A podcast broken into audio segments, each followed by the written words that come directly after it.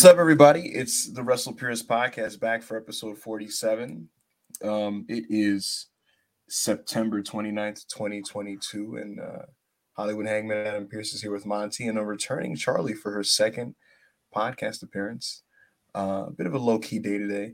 Not too much is going on, but um, we're gonna get into yesterday's Dynamite as well as a, a few news tidbits. So um, I'll start with Charlie first. Charlie, what's going on? I'm doing good. Just had a chill day, not really done much. Mm-hmm. Mm-hmm. Monty?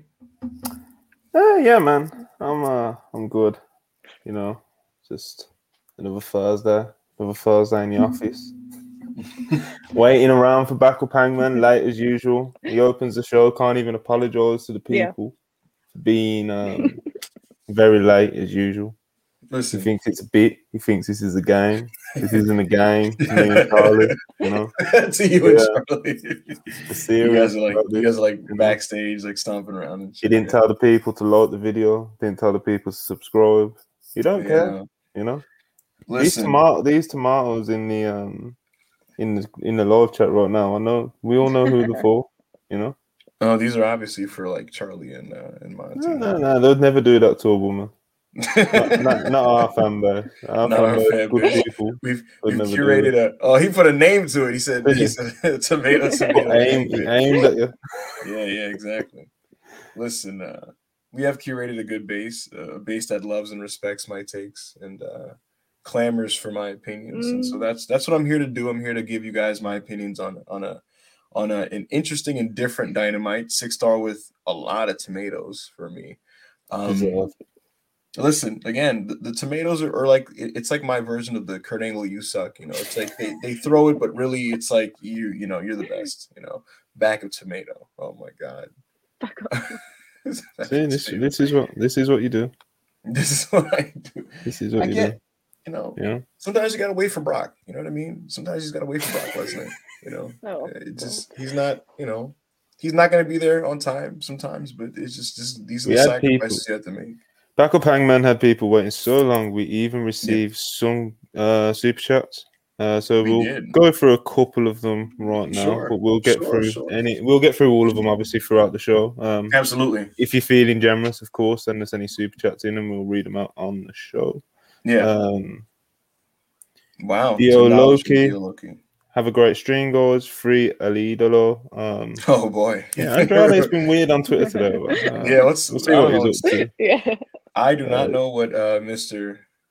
uh Mr. El Idolo is cooking. Shy Town Spur is five dollars. Should Sheamus turn on the Peaky Blinder dudes by insulting the Queen? Oh my god. Uh, be crazy. that is a uh, I don't know. Say that. that's a that's a Vince pitch right there. Yeah, yeah, Yeah. I don't, I don't say that. Um, I, I did see the announcement today that Sheamus's crew is taking on uh, uh, Imperium at the Extreme Rules show in an Irish Donnybrook, which is basically just going to be a tornado tag, no DQ match with um, themed themed props around the ring. And uh, that's pretty exciting, Monty. Uh, that actually, like, Yeah, of people people have been um, tweeting about the Extreme Rules card and like Mhm. how excited they are for it because like for the first time in years every match is a stipulation. That hasn't been done in a couple years. And um my, my whole thing was i was looking at the matches and stuff and like not that anyone's look like outright awful but um I, i'm pretty you know me in my old age I'm, I'm i'm pretty picky when it comes to plunder matches. And especially when it comes to pg wwe plunder matches um i kind of zone out when they get a little too uh cartoony if that makes any sense And Yeah, definitely. when it turns into just like a kendo stick fest it's just kind of like Yeah. eh, right and fighting um, them like lightsabers and shit. yeah, yeah, it's just kind of like, eh, Mm. like whatever. Uh, but this was the matchup announcement that, that kind of got me going. I was like, okay, this is gonna be fucking awesome. Mhm. Um, so I am looking forward to that. Um, Um, it'll be good. yeah, it'll yeah, be yeah. good stuff. Of course, And- it will. Yeah, yeah, yeah. And, and and before we get into some of the AEW related news, uh, another tidbit from Fightful today. You you you uh, posted it on on your page, which was that um, the White Rabbit will be revealed at this uh, Extreme Rules show again. Yeah, yeah, yeah, exactly. yeah. Uh, so no more, no more of this, uh, this, this, this, um, what do we call this? This just chase around every week of, of QR codes that we're scanning. Law. and Yeah. know? shit. Lore. It's definitely, it's definitely law. You know. You, you know what's Got me, funny? playing, got me playing games and shit in the middle of Raw, scanning QR codes. So I I I, I saw I want to be pop ahead of the curve, bro. I, I saw it pop up and I was just like, do they expect me to pull my phone out and like scan this right now? Or like I could just check Twitter and someone's gonna tell me whatever this shit said. Yeah. Uh, I'm not I'm not a puzzle person. Uh, it's lore time, baby. Peach, It's Peach, time, Peach, bro. Peach made a Gotta let him in. She made a. oh god, I don't know about that, but um, Mm, uh yeah i'm not let me not make that joke but listen i i saw peach tweet uh, a couple days ago she was like uh she was like almost like trying to talk herself i i- into it being bray and she admitted she's like i just don't want it to be cross like i just don't want it to be cross so Yeah, I don't Yeah. think it's cross, you know.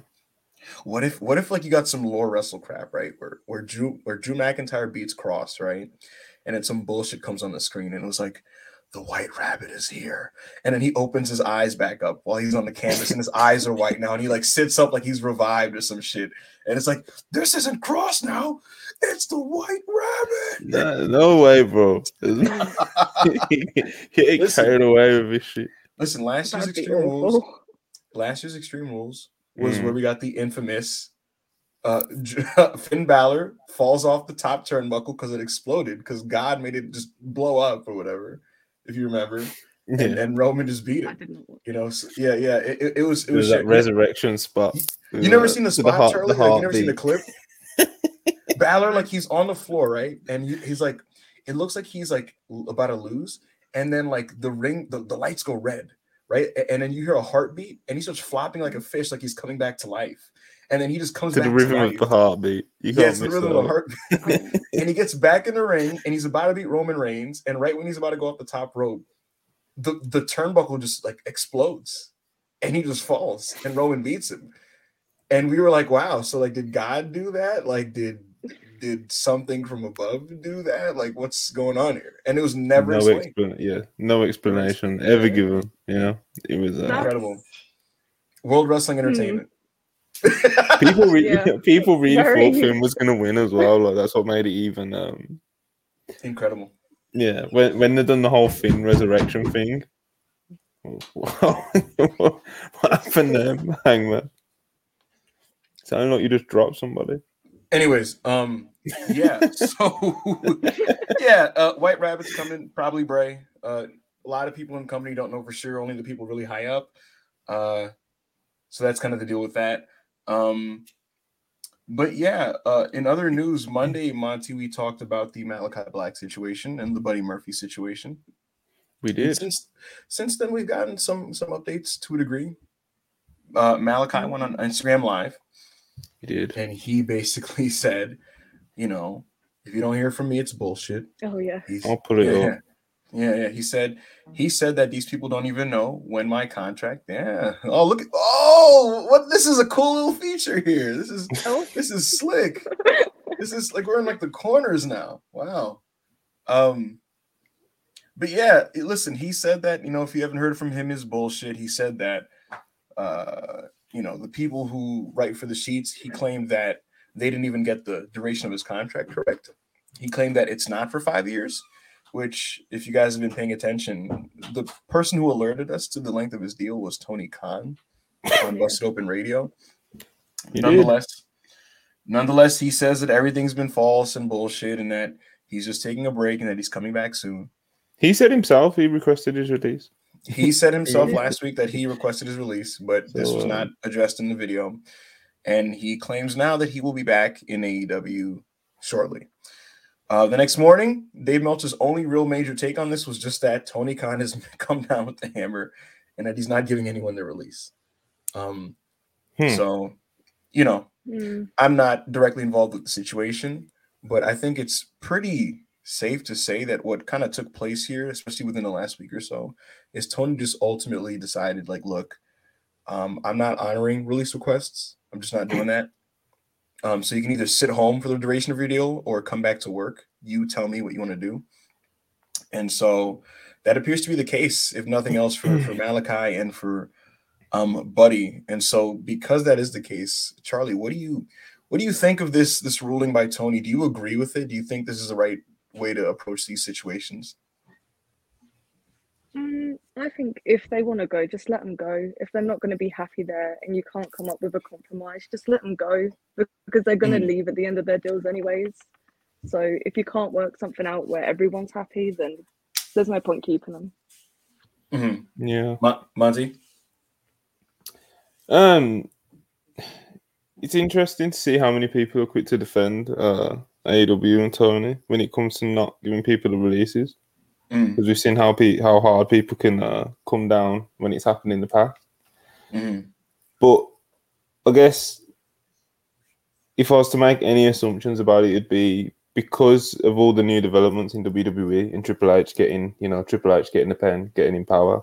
Um, Tony Khan's probably just going to wait for the honeymoon period to pass, and all these guys to, you know, all these people handing in releases at the same time is a bit, you know, crazy. Allegedly Mm. handing in releases anyway, and um, it'd be interesting to see if somebody requests their release in six months or something to see what Tony will do then. Um, Instead of it being like this whole, you know, mass release request that we apparently hear about. Mhm. So um, I don't know, man. Like, like Charlie said, though, if someone wants to go, let them go. But in a way, I could kind of see Tony trying to be a bit more tactical with it and waiting it out to see. Uh, Mm. Like I said, wait for the honeymoon period to pass by. So we'll see what I, happens. I, I, I can I get this feeling that I mean well, Malachi it's for multiple reasons his hiatus right but um Mhm. and some some for reasons we don't even really know uh because it's his personal business but I almost feel like with with him and with uh, with Buddy that Tony's almost like part of why he's giving them uh, time to just take a break is so that they're not in the locker room while they're in this state of like malcontent. You know what I mean? Where they're just like because you don't want to have someone in the locker room who's like literally active like bro I don't want to be here. Like it, it to me it almost feels like he's hoping that um in a few months they're just refreshed to work again. Big ao's personal assistant uh 199 hangman granted me my release and i've never been happier. Uh yeah let me let me let me address that now uh, the big elephant in the room. Uh, so fans of the wrestle purist podcast if you guys have been paying attention i've had a i've had a personal assistant um for one reason or another this individual uh no longer wanted to work for me wanted to work for big ao who is not here tonight, but I am because I don't miss work. Um, but again, this individual wanted to work for AO. Very disappointing. I would like to keep him under my jurisdiction, but he wanted to work for another company, and uh, very disappointing. Unfortunate. A big loss of an asset. But what I did not do is hold this person hostage. I did grant him his release, and so now he's working for Feels Big like a shot. it just uh it, it, it's it's it's unfortunate it's it's saddening but you got to do what you got to do sometimes man you know what i mean i'm a benevolent boss Is that what you Um, call it?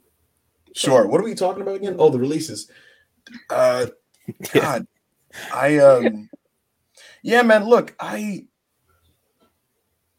i think he just wants them to come back and he's hoping that like they kind of get over their desire to not be there when they're back Yeah. almost you know what i mean hmm I think that's what he's hoping for. Um, and and listen, who knows what's what's going to be the situation in four months or whatever it's going to be, right?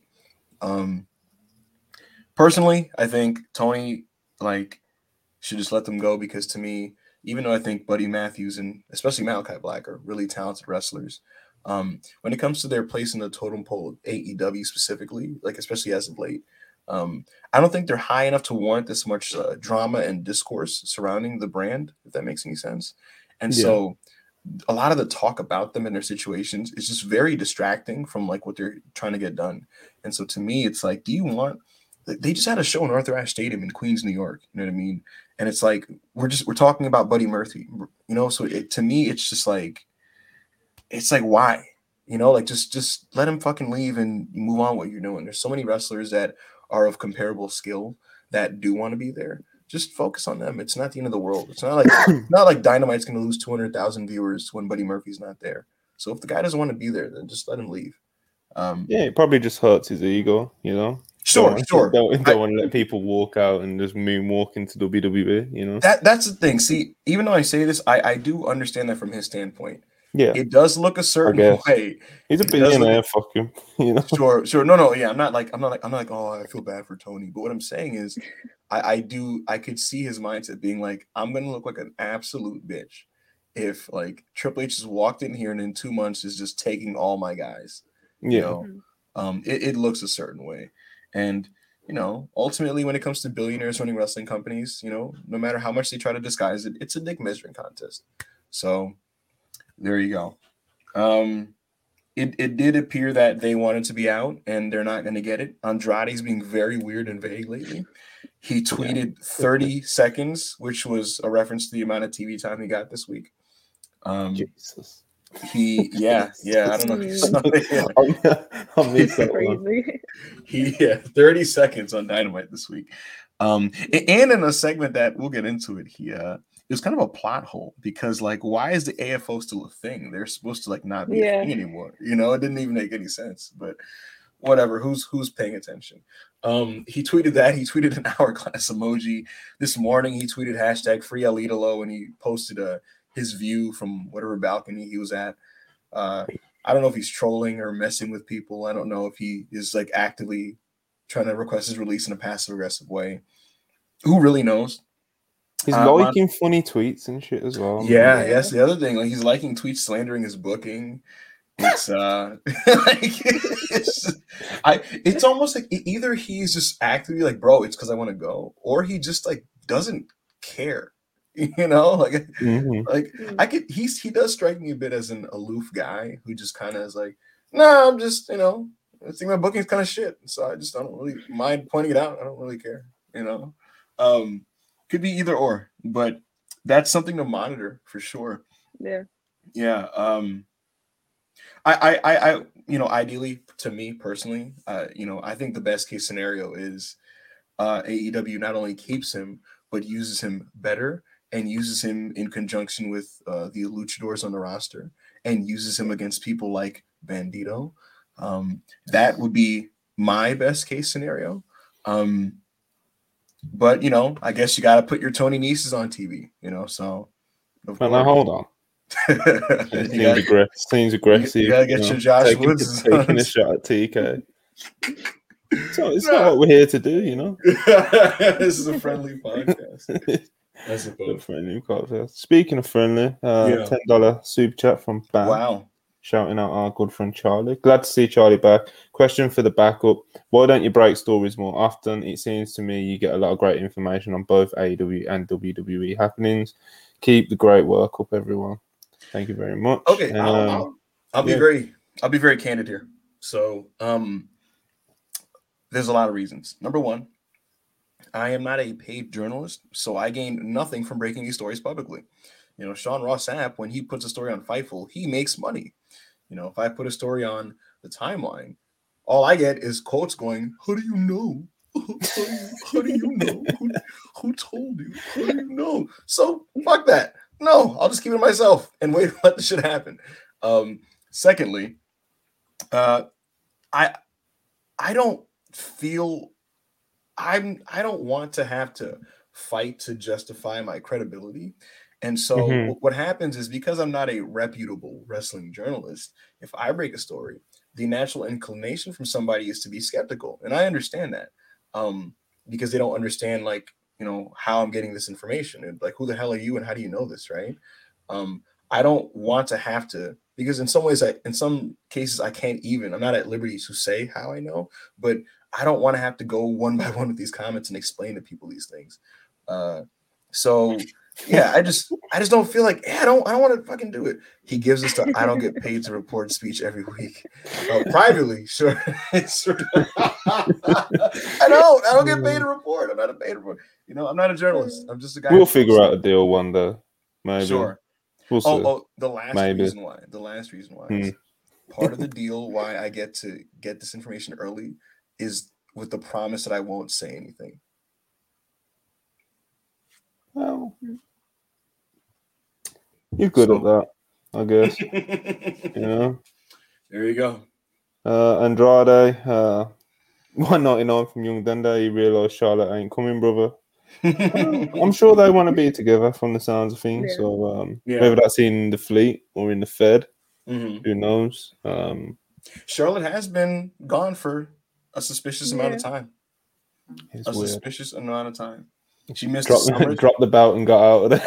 You you would you would think she'd be there for one of the big shows, right? She misses SummerSlam. She misses Clash at the Castle in the UK. Mhm. She's just Yeah. hanging out. You know what's going on with that. Let's just keep an eye on that. Yeah, You know what? so- You know what? I, I'll drop a scoop there. Fuck it. Why not? You know, I've gotten some lovely super chats. I'll count that as a payment. Um, I was told in the springtime that Charlotte was effectively just mentally done with Vince McMahon. Like she was just tired of she was just tired of dealing with him.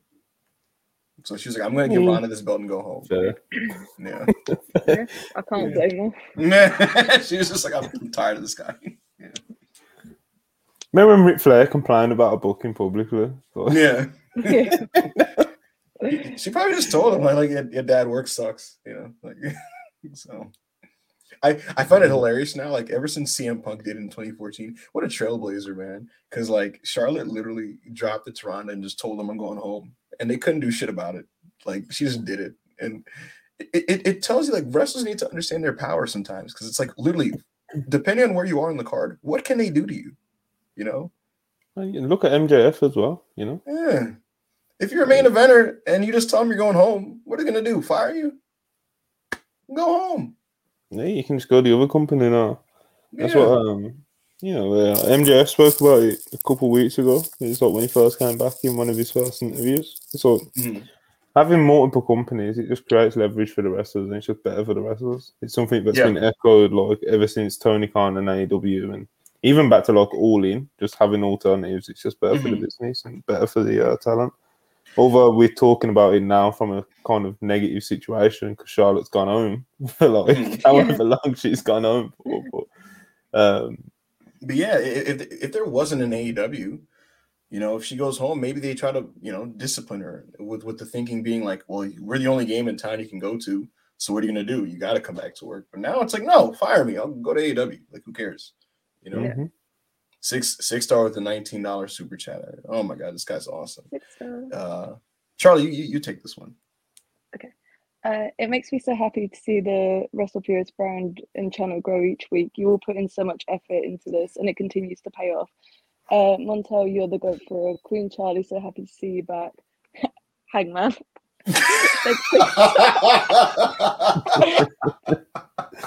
We appreciate you. It's like, oh my god, this is a, a, a big yeah, man. Appreciate you, appreciate you. Um, yeah, man. Uh, you know what's the funny thing about this, Monty? So Go yeah, ahead. like you said, we're in a situation where like wrestlers have a lot of leverage now because of the competition and because it's like, you know, you mistreat me, I'll go to the other side, right? Um, it was a bit different when Vince was around because Vince has a very narrow view of what a wrestler should be and very narrow tastes. So certain wrestlers can't play that game because you know it's obvious that only one side will even value you. But now you have a guy in Paul Levesque who has pretty similar tastes in wrestlers to Tony Khan. They think the same types of wrestlers are good for the most part, like generally speaking. So yeah, for a lot of guys, they could kind of play that game of, of, of you know playing it both sides. Um, and so yeah, it's going to be interesting to see you know how much money gets tossed at wrestlers uh, when it comes to this type of thing. Oh, we've already all- kind of seen it. Like, um, Yeah. Like Kevin and Sami, they're both on like Yeah. three to four million each now. You know, Kevin Owens Um, and Sami Zayn are now making over three million dollars. Kevin Steen and El Generico. These are guys that Oh. used to get paid in hot dogs and handshakes, man. Yeah. Like that. That's where that's where we're at now. Mi- mind you, Braun Strowman at, at just under Yeah. two million was deemed overpaid two years ago, and in in the in the two years since now, three million is just what they're throwing at guys. So it's crazy.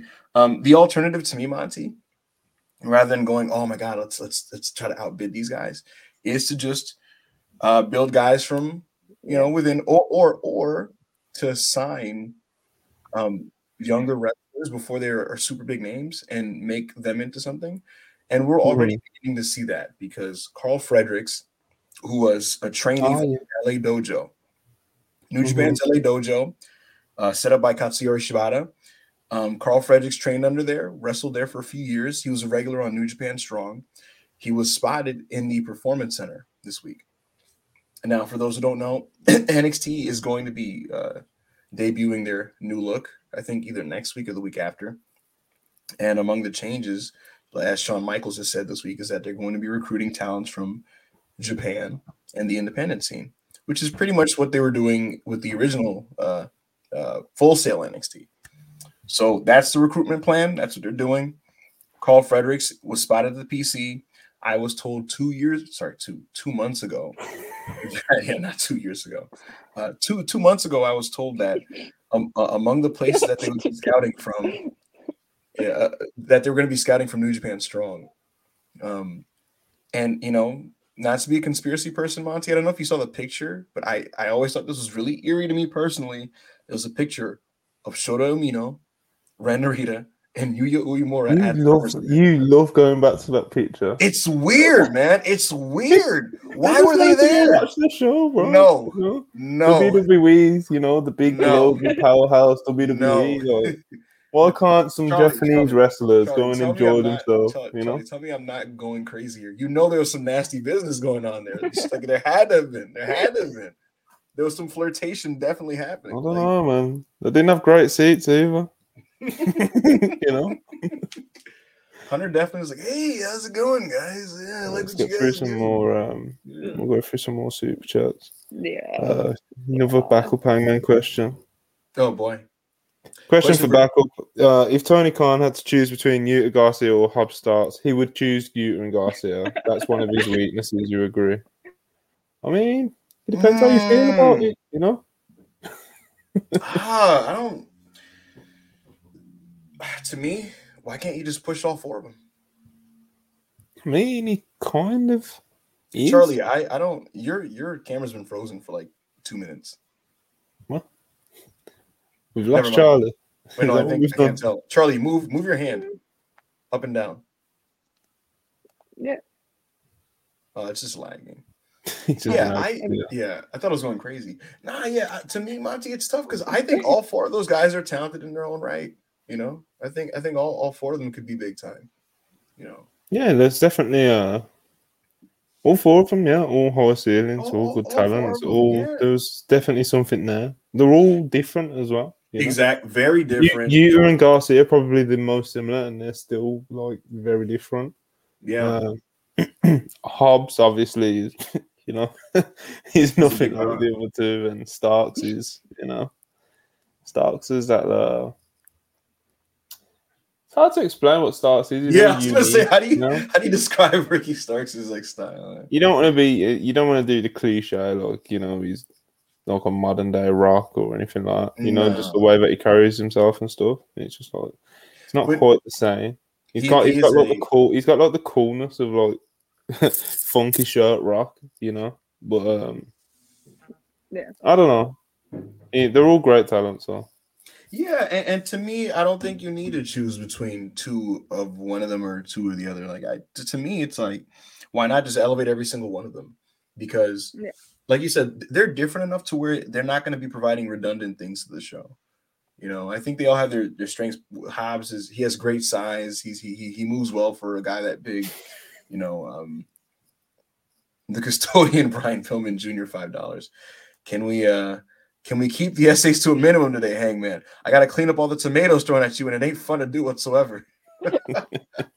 I love how we have like we have like side recurring characters in these podcasts now. Like it's like we need I like a appreciate it. we need we know. need a Wrestle Purist wiki, you know, like, like where you have like a list of characters and it says like custodian BPJ and it's like hates cleaning up to uh, Hangman tomatoes or some shit. it's hilarious. Ayo's assistant, formerly of, uh, formerly used to be with the Hangman promotion. Yeah, like just Uh, we have lore on these podcasts. Yeah. bro, we got uh, yeah, we got, we got good followers and subscribers, man. this, Uh, this character development, like super chat lore, you know. super chat. lore. oh god. Um, Dio Loki, two dollars. Andrade is giving off one trick pony energy. And now hold on, Mm. Mm, I don't You agree know- with I that. agree. You know, you know what? Let's let's just get into it because there's not that much to say about the episode itself. What is what is your evaluation of Andrade overall as a talent, Charlie? Um, I like Andrade. I haven't always been the biggest fan. Like, I haven't always like really gotten into his gimmicks and that. Mhm. But I like Andrade. I think he's a really good wrestler. Um, I don't think he's been put the best on AEW. I still think he should have won the TNT title in that triple threat way back. That match was so good. But yeah, um, but yeah, I, I do feel like they they they lose direction with him too much. Yeah. But I do like him. I think he's great. Monty. Uh, yeah, pretty much. Charlie kind of caught it really when she said that they kind of lose direction with him a bit. Because like Andrade, for me personally, like I'll try to be objective after I say this, but Andrade is genuinely like one of my favorite wrestlers in ring. Okay. He has such a, uh, he has such a like cool move set. You know, everything he Mhm. look, everything he does, he's just like smooth, crisp, um, and yeah, he's just he's just great. But outside of that, it's just he's a great talent, and they've kind of got on track with some things with him, like the AFO when he was like literally like going viral every week on wrestling Twitter for saying some shit, and it was just like Hmm. kind of like a cool feel for uh cool feel for the AFO, and it was like they didn't really drive home with it. Do you know what I mean? And then um then even when he started the LFO, it's just like they haven't really, you know, done anything. It hasn't really took him anywhere. So, you know, we've seen we've seen him as a world champion NXT. You know, um, obviously we didn't we didn't see everything from him on the main roster, but you know, and obviously in AEW it's kind of been you know, they haven't they haven't disgraced him, but they definitely could have done more with him. 100%, Monty, I got a I got a message from a personal friend of mine who said, "Y'all not reading all the super chats, man." So We're trying. We're trying to get through, man. You know, let's, You know, let's, let's trying get to stay to it. on course. Oh, People and- are asking about all kinds of stuff. But you know? before before you get to it, this whole Andrade's a one trick pony thing is bullshit in my opinion. I think he's sensational. Like I think he's great, and Yeah. uh, yeah, I like you said, it's it's such a weird disjointed run where like he'll find some momentum, and you think that he finally figured out like what he's going to be be in AEW, and then he Mhm. just gets off track again, and it's it's it's really strange. Um, I remember when he came in, I had questions about his wrestling because he put on a lot of muscle, right? And when that happens for wrestlers, sometimes they have to adjust a little bit, um, and it's kind of awkward at first. And I thought for him, it was a bit of an awkward adjustment initially, right?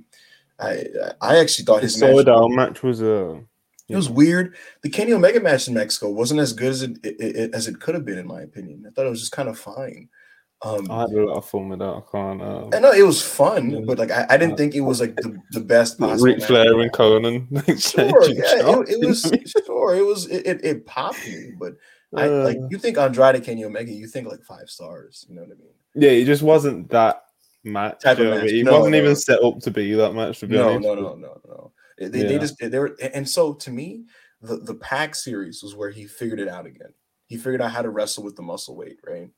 And um, I was like, okay, that's that's him getting on track in ring wise. And I my assumption was that Ric Flair was going to come in and be his manager, and then we were going to be off to the races. For obvious reasons, they couldn't do that. And um, yeah, from that point, it was just been it's just on and off, like start and stop stuff with him, and it's just really weird.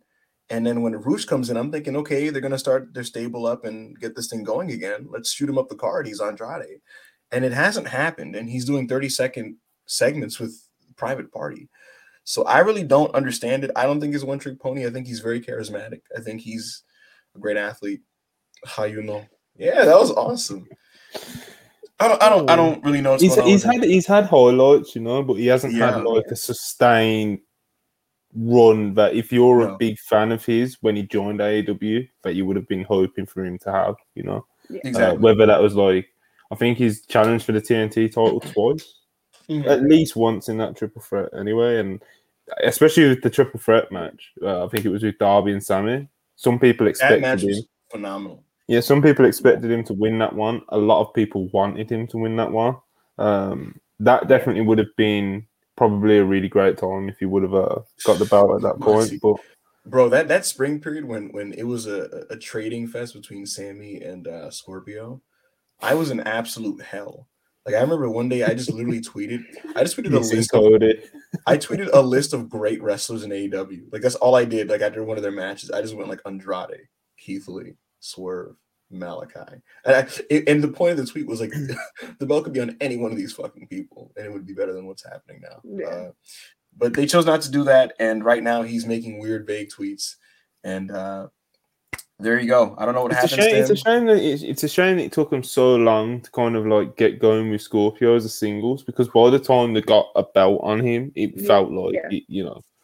Unfortunately, Missed the boat, like, you know, they kind of missed the boat on him. I know like Scorpio, but it just it was Yeah. weird timing. You know, I- I, I- I think I think I Um, think he's a he was a TNT title worthy guy in 2020, but not in 2022 AEW, in my opinion, because of the yeah, roster. it's t- it's tough. Yeah, that ro- that roster's yeah. it's just too stacked.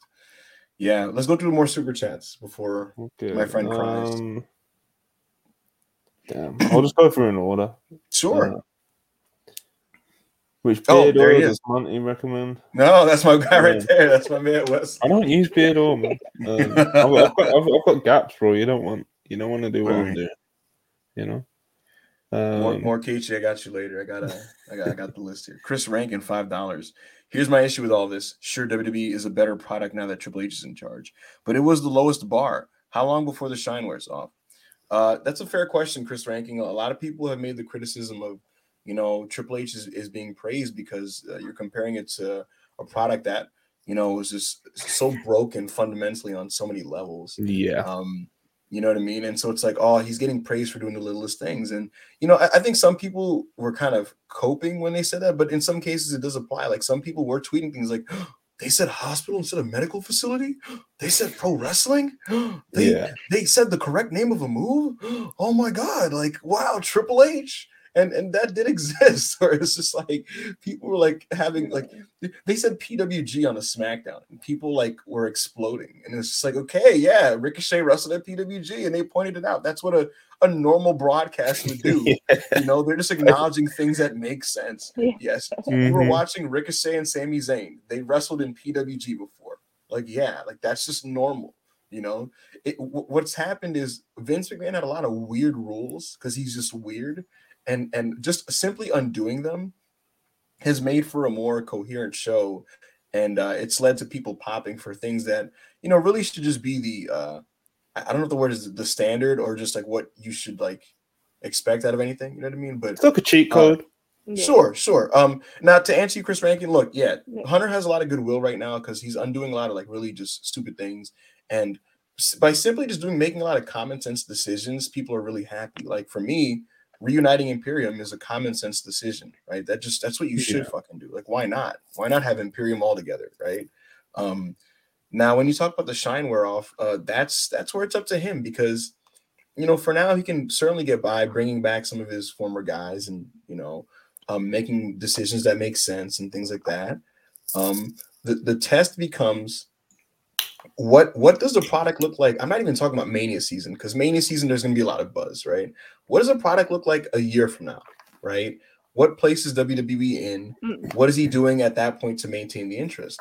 Um, I, I think now personally, I know for a fact that by that point, um, he'll probably try to reestablish NXT as a healthy system where you know independent wrestlers and in- international guys are coming in and they're doing takeovers and shit. And and I think actually what what'll be interesting to see is as we all know in the previous system you'd have these takeovers that were really good and these guys would get so over in NXT but they'd never make it on the main roster and people Mhm. stopped caring about NXT. Now Mhm. it's almost going to be like he's not going to be playing defense against himself. You know what I mean?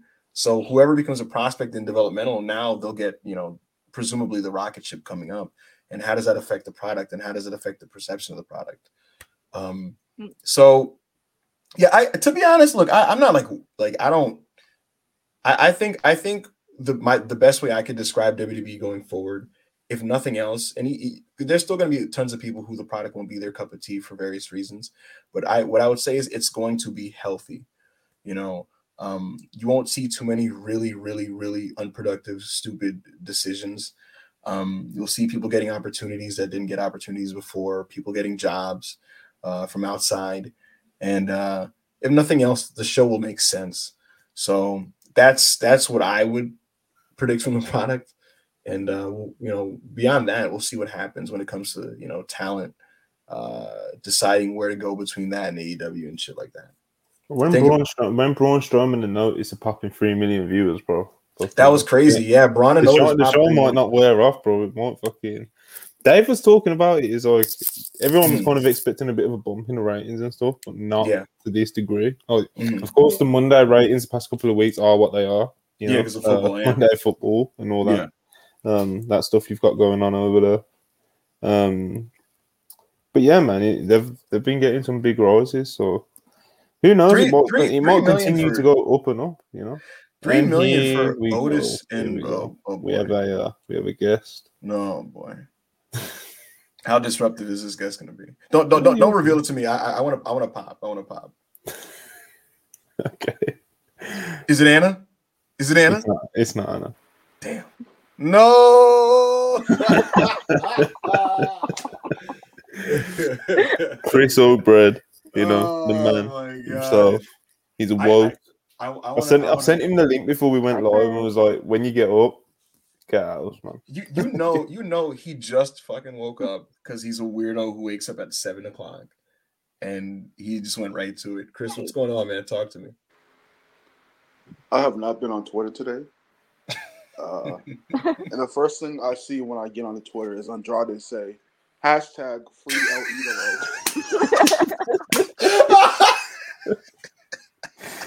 Idolo. Your what are your thoughts, Chris? I mean, you know me. I, I'll trash a wrestler as soon as I feel like I have to. Like, I love, I love Andrade so fucking much. It's like, damn, Tony, you might have to free this nigga. I don't know. You might have to free Andrade. Oh man, If Oh, they no. can work this shit out, I'm praying to God they can work this shit out, bro. Because them other NXT niggas can go, but I fucking love Andrade, bro. And, and Andrade's younger than the other ones too. He's younger than the other ones. He's not But thirty-seven. if he does go, oh boy. not to compare Oh, uh, people of the same ethnicity, but Well, we, we think we think Andrade better than Bandido. oh my god. Oh my god. is that oh, where you go straight away? straight away, you know, yeah, this is the lucha star we need. We need Bandido. Like, yo, that's where, that's yo, where Chris, we go straight crazy? away. I already saw people making their preparation tweets. Someone said like, "Hey man, Jeff Jarrett was the best guy in that Ric Flair tag." Bro, that tweet was so nasty, bro. I was like, "Oh my god, man! Oh my god, we're already doing it." I can't lie. Listen, you know, so so now that Chris is here, we, we can get into this. Like, so AEW fans do the thing of like, you know, guy who's leaving AEW is actually bad, right? Sometimes it's pretty funny. Oh, Chris isn't. oh. What happened? What happened? Yeah, typical Chris stuff. He'll be back. Damn. But I was gonna say, um, you know, fans do that whole thing of like guy who's leaving AEW is bad actually, right? And sometimes it's funny and it pops me like when Manny does it because Manny's hilarious. Yeah, Sometimes 'cause he's so overtly like, he's trolling. you know, Yeah. yeah. Manny Street made me laugh so much. People, people, it's crazy how much people can't tell he's trolling. You know, like, like Manny, Manny reviewed Gunther versus Sheamus, and he was like, "Yeah, too many, too many chops, three stars." It's like, of course he's fucking trolling. But, but sometimes it's have real unfortunate. physicality or whatever the Yeah. fuck it is. What Yeah. you say about Sometimes it's um, sometimes it's disappointing though to see good talents get turned on. You know, and if Andrade does leave, you know, like it's gonna get nasty for him on this app, and I don't know, it just kind of, it's just kind of unfortunate. You know, like. Yeah, I I don't think so, man. yeah. yeah, we see like like I'm not about to pretend We'll see, Andrade's bad. Like I'm I'm sorry, I'm just not gonna pretend that he's not good. You I know? don't do it with anyone, man. Even if it's just someone who's like okay, you know. Mm. What what I I do haven't even I haven't even done it with Bobby Fish, bro. no no see I I took my Bobby Fish victory lap because last year we Oh, were subjected we were subjected to So just Bobby Fish singles matches every week, and I was the only one on the timeline just saying why God, why worst Like, time this- of my life. Yeah, Charlie, I remember, right? There was only one good Bobby Fish TV match, and it, it, it was Bobby Fish versus. Bryan Danielson. That match was really good. Yeah. Every other one was not good. He had CM Punk's first bad match in AEW, and I was really upset. I didn't like that Bobby Fish Danielson match. So then, so then, so then, in your mind, then probably all the Bobby Fish singles matches were bad. Uh, no, he had a good match Yeah. with Darby. Yeah, the Darby match. Oh, I'm talking about like in his initial run pre Oh. undisputed era reunited. No, bro. I don't remember. I don't even. I, I remember he had a match with Lee Moriarty, and I don't fucking remember that match. So I don't know. Bro, Chris. I, I, No, I don't. oh boy, Jenny Barron's five dollars. Jenny, we love you. I thought Manny was dead serious for the better part of a year. Just took him as a pitiful weirdo. Listen, Jenny, you know why? It's because see, me and you. No, no. Here's the thing.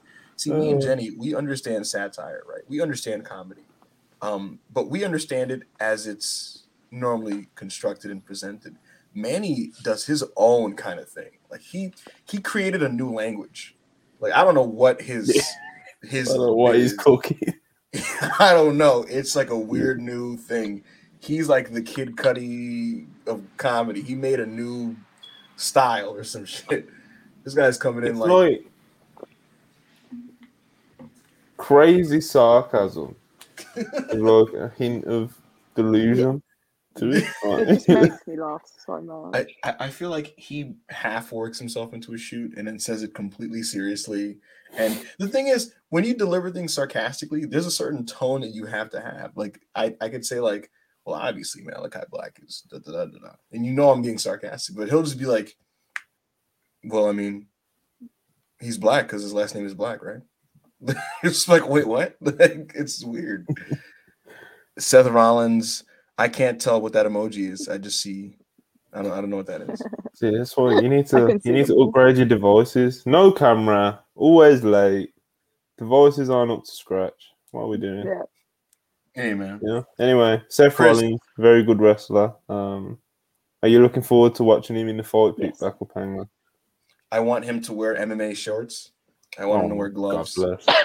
God bless. Could you imagine? I, I, I need, I need him. I need Seth him. Rollins ready to go, brother. Yeah, taping I, I need, his taping his wrists. yes, yes. I need him to dress like a like a like a cage fighter. Chris, you there? I have a couple questions for you. no. What's up? Chris, okay, a couple questions. So I, I was saying right before you, right before you, you kind of crashed. I was saying how like uh, you know, the routine for AEW fans is to just is to just act like AEW wrestlers are bad when they leave, right? Um, but I'm not looking forward to people doing that with Andrade because he's like really good, you know. I mean, they can do that shit with Malachi. They can do that shit with Buddy, but you can't do that shit with Andrade, bro. That, that shit's probably racist, bro. You can't do it. That shit's probably You can do that shit on white boys, but bro, listen, I don't like Buddy Matthews. He's just fucking kangaroo Kenny Omega. So, That's uh, give a fuck when if people say that. I never, I never understand when people say that like as a bad thing. Like being compared to Kenny Omega's not. Do you realize that? Okay, a bad. I'm not Here- here- comparing him to Kenny Omega. Yeah. He's just he just took all his not all his moves, but he took a good portion of his move set and did it in You- a less you know what's- like. Kenny You know the thing way. though. Here's the thing, guys. Kenny Omega is one of the greatest wrestlers of all time. So being an approximation of one of the greatest wrestlers means you're still very good. And, and you know what's funny, Chris? You know how yesterday we had all that stupid ass discourse about like Mandy Rose's knee strike versus Kenny's knee strike? Oh, I wanted to end my life. Oh, oh. Yeah, yeah. I, I wanted to self mutilate. Someone just- came in. Someone came in. Yeah, someone came in and was like, "You don't talk about knee strikes, but uh, no one's talking about Buddy." and posted a video. And I gotta admit, it, it was a bunch of Buddy knee strikes from WWE. And I was like, "Yo, Buddy really was cold when he was skinny, bro. Buddy before the steroids." was But yeah. Buddy's got good knee strokes, bro. No, no, I'll no, but- never no, but- forget. no, I'll but never here's the- forget the the one he hit video- Ren Narita with. I'll never forget that one. Y'all remember He that, uh, absolutely Buddy killed and Ren Okada Narita with one. Hmm? Say it again. Y'all remember that uh that Buddy and Okada match? No, hold on. Is We're getting, we're getting having, spoiled uh, for now. Uh, is Kenny Yeah. Omega having a three star match with Okada? I don't know. no. Um, one thing I want to ask you, Chris, uh, did you hear what Shawn Michaels said about WWE's recruiting for for the new NXT? The Chris of Columbus speech. Christopher Columbus speech. What do you mean? They want to go colonize Japan. that man said, "Yeah, for this new NXT, we we go in Japan and Indies." And uh, Bro, uh, Dick would call us athletes, nigga. Chris, you you, you know you know you know Les, Chris. Yeah. So so so after this after this uh, podcast, I'm gonna be on on Twitter in a space with Gabe Sapolsky, right? And this nigga Les said, if you don't recommend Gabe Sapolsky, EFFY, and Allie Katch, you you the police. That was- Bro, please do it, bro. I please do it. Oh, could, Oh, could boy. you him, keep, keep him in there? I'm like, hey yo, you heard about Takeshita game? Yo, nigga, you crazy, I'm like, I'm bro. like, I'm like, hey, I'm like, hey yo, Gabe, you- you heard about Vikingo, my nigga? Okay, You're gonna get Gabe on some oh nasty business, bro. I need Matt Taven. You're gonna send him. He's gonna ask you for a bro. list after the space and shit. Can you imagine? He's like, hey, bro, bro, you, you you really know your stuff, man. Give me a list of who I should tell Hunter to sign. For real. Tell him Matt Taven, Mike Bennett, EFFY, uh, Blake Christian. Shit, who else sucks? Blake Christian got that Lil Ring of Scrappy, Honor deal, bro. yo, yo, Her Jordan Oliver. wrestling. Yeah. Jordan Oliver. Yo, now we're just being spiteful. Yo, did y'all know Jordan Oliver's black? Yeah. Yeah. Bro, he looks. No, let me Yeah. not say that. Yeah, uh, yeah, on yeah, the so rest chill of out, this we podcast. don't- No, He looks. He does not look like a black man. no, he's clear. Yeah, he's, I'm- He clear. I'm looks sure like he a gets black man's lot, white baby you know? mama. Well, He- he's, well, he- he's he's he's Monty colored, you know. He is not Monty color. That, Yeah, I was nigga, gonna say, he- no that boy way. is rice color. yeah, Let me stop before he threatens to hurt me. right. Monty, if you grew your hair out, would it be an afro? Yeah. Wait, don't, don't make me bring up the picture of you that we've uh, What that we picture? Is that what? The pic- what? Are you talking about the Apollo The one? Yo, okay, no, no, no. We're gonna do this right here, Monty. You gotta put it on the screen. Put the Apollo Crews picture on the screen, right? And we're gonna ask everybody in the chat, does this look like me? Yo, you don't want Fucking this. picture. This fucking picture. How can I get one? Um, I'm gonna I send making it.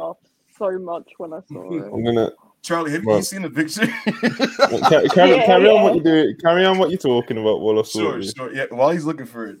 Um, what did I want to ask, yo? Um, Chris, did you see the, the the the nasty stuff that Dave and Brian were implying last night? Bro, I saw I, some nigga sent it into my Discord. Yeah. First off, this nigga a super follower. What the fuck? How? Why are you a super follower? And I was like, and then Brian Edwards was like, something big is coming for WWE. I'm like, oh my god, these niggas bought New Japan. Oh, nah, see, nah, that would be crazy. But um, nah, what was nasty to me was someone's talking about like, hey man, whoever did sign Bandido gonna look real dumb, and then Dave just goes, it's gonna be an interesting next two weeks. And, and mind Bro. the next two weeks it, it are, are the are the Fed season premiere shows. Mm. So I was like, yo, what is going on? Yo? Like, what's what's what's going on here? Nah, bro. Uh, Bandido better be signed to AEW, bro. I feel like he is, but Bro. yeah. I don't know. Bro, that tweet if put me putting the fear of fucking God in my heart. Bro, if Tony brought this man on TV and he was signed to Paul Levesque, he's remedial, bro. Like, what do you like? You know what I'm oh saying? Oh my Yeah. Like, that's so nasty. Yeah. No way, no way. I, am gonna assume he signed because, like, bro, yeah. getting the Like, main event of always, Dynamite, bro. Like being the video signed, of after the show as well. yeah, that's what I'm saying. He wrestles Chris Jericho in the main event. He's hugging up on Tony on the stage, and he's like, "Bandido, give it up for Bandido." He's going insane. Like, come on, like that's that's a signed wrestler, right? Like, I'm not Yeah. going. Like, that's a that's a. There's no way he's hugging a guy like that who's gonna be on Raw in a week. Like, there's no way. There's Yeah. no. Bro. If Shit. yo, are. Like, yo. sound like you're speaking in a fan.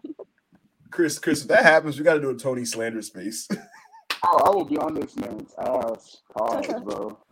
you man, And you Tony never man. Khan's finally earned my grace, bro. He finally earned back my good grace. Has So, he? Chris, Chris, nigga- fix your, fix your, uh, fix your Wi-Fi or whatever the fuck is going on with your shit. You, you sound mad crazy.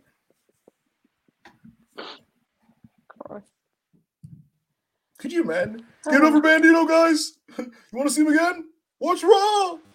Yeah, it's just Like what? it's gotta be fun, That's weird. Give it up for Triple H. Just no sign. this is not I'll be shocked. I heard what's going wrong. Wanted to wanted to give us some spotlight on Dynamite. It's like what? like, why? What Yeah, No, he's not. Yeah. Tony Khan No hates way. Triple H, so yeah, yeah, yeah. He, yeah, yeah, he hates.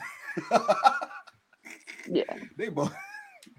Tony hate Tony hate Hunter more than he hate Vince. Nah, he do because at least Vince wasn't giving that nigga any fucking problems. But Vince left him alone. That- Vince that wasn't going Vince- after his fucking roster. Bro, Vince last year was just alley oop and Tony wrestlers every every three weeks. Maybe I should give him some more fucking Yeah. wrestlers. I like that Tony Khan guy. He literally said that in, in a freaking uh, investor call. He's like, they're like, are you are you mad about them going to the other place? He's like, no, maybe I should give him some more. I was like, nigga, what?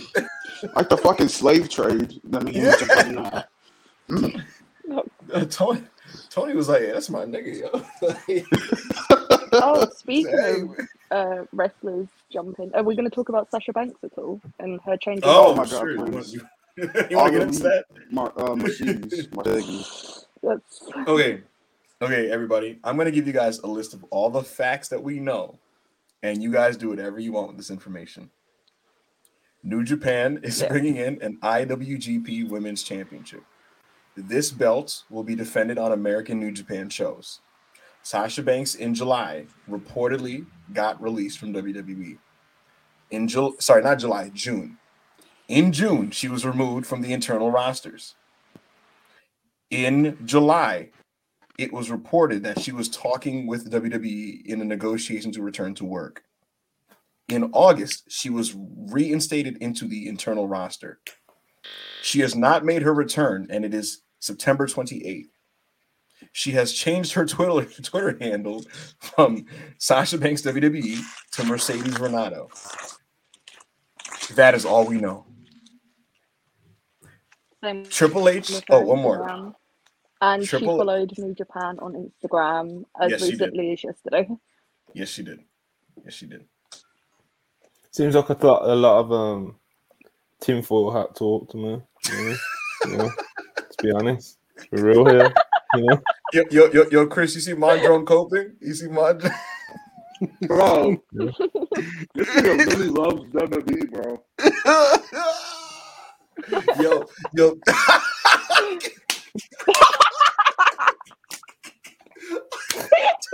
You're so nasty, Monty. so, yo, uh, oh my god.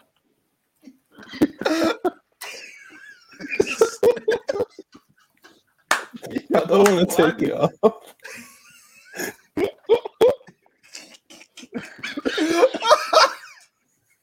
Why did he take this photo?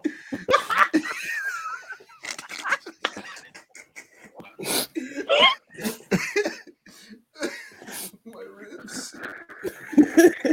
oh my god. Oh, Yo, you took me by surprise. oh, you know what kills me, bro? Like, you know, there's a good percentage of the chat that don't know what Backup Hangman looks like. It's right oh my everyone. god. If you I, I wanna know don't. what I don't. Pac I don't look Hangman like looks. I don't look. Like, Yeah, you did. I don't look like this. Yo, somebody, someone who's watching this, right? Screenshot, screenshot this and post this on Twitter. This is the view of the YouTube video. Right? Yo, take this off. yo. Take this off. Take this shit. Yo, Oh my god. uh, uh, we have a good time. You know? This is what Monty does because he's mad that Sasha Banks is going to be wrestling in a New Japan ring and winning their belts. Now, in, in all Now, seriousness, go ahead, go ahead, Chris, get your shit off. I just say, you know, I, I'm looking forward to Toni Storm versus uh, Mercedes. Hmm. Pop. uh, i- i- in all seriousness, this literally this morning, her best friend Bayley. That is you. Two dollars from mom. False. That's not what I look like. Um, I, I I'd like to think that I'm cuter than Apollo Crews, especially with especially with a bowl cut. You know. Um, but but this morning, Bayley, Mercedes' best friend, literally said in an interview It said, "Who do you want to wrestle at WrestleMania?" She said, "She said Sasha Banks." Mm-hmm. So But you said that because it's gonna happen. Hey, who knows? I'm yo honestly, Sasha's an enigma, bro. Like I really don't know what she's cooking. Yeah. You know, Bro, they All I know many is- fucking jalapenos on my sandwich. this is crazy. All, all I know is that uh every every picture and video that surfaced with her and Naomi over the last two months have been lovely, uh, and I'm happy Whoa. for that. Yeah. The one with her in the bathtub. Woo. All right, I'm gonna ask the live chat. How many? How much money would you pay for a bottle of that uh, bath water? Oh my god, Jesus Christ, bro. this is is, is this a preview for unpurists? I don't even. Yes, it really is. It's a preview. Yo, that's that's that's insane. keep that shit over there. Ma- Um, Ma- Monty yo, would more super 400 for that. man. We got we got too many super chats. Let's, uh, Yeah. I'm trying to- the ones that we've already because a lot of people send in super chats of stuff that we haven't spoke about, so I tried to save them for the end. Sure, sure. And there's um there's a few that we've kind of skipped over, so there's another one here. Which Oh, there's wrestlers another do you guys feel are underpaid? That's a good question. Hmm. Um, Claudio Castagnoli, the former Cesaro, was underpaid versus his market value in WWE relative to his peers. Uh, so, as somebody who knew the situation, Yeah. he was making around 800k. Ziggler makes over a million dollars. Sheamus, his most recent deal got over a million dollars, and AJ Styles, Sami Zayn, and Kevin Owens are now making over three million. Um, I so relative, sure, Y'all know I love AEW, right? yeah. To the fans, to them Uwu fans who think Cesaro went to AEW because he thought he used to wrestle how he wants. No, that nigga went to AEW because they said, "Yo, you want a million dollars?" That's the only reason he went to Yes. AEW. Yes, it's Y'all a business. think this nigga care about business, doing the, the Ricola bomb? Yo, oh my god, Chris, I'll never forget. We were in a space, and Manny was like, he was like, "Do you think he he left so he could do the Ricola bomb?" And I was like, "Bro, what? Like what? Do you do you think a forty year old man is sitting there like, I want to switch companies so I can do a move? A Like, power that's bomb. crazy. Like, that's crazy. Uh, far Oh five God. triple two twenty dollars. Tony seems to not have any real long term intentions with some of the ex WWE signings. At this point, let those that want out go and those that want to help stay. Keep up the good work, guys. Appreciate you. And um, Well, keep on driving. the thing about the long term intentions is definitely something because there's a like what like what me and Charlie were saying earlier about Andrade. Like it seems like he gets on something, then all of a sudden he gets kind of like off track and it don't get driven home the way that you'd like. And you could say that with Miro, Malakai, you know, um, a lot of Bro. these guys that Ow. you know he's probably Miro's being not one of alluded to. Who ask for release, is he? No, Hmm? no, no. I, I I asked I asked around about Miro. I almost assumed he'd be one based on his his handling, but he, I was told that he he has not asked for his release at all. Nick, So- bro, people think all these niggas are just Triple H merchants.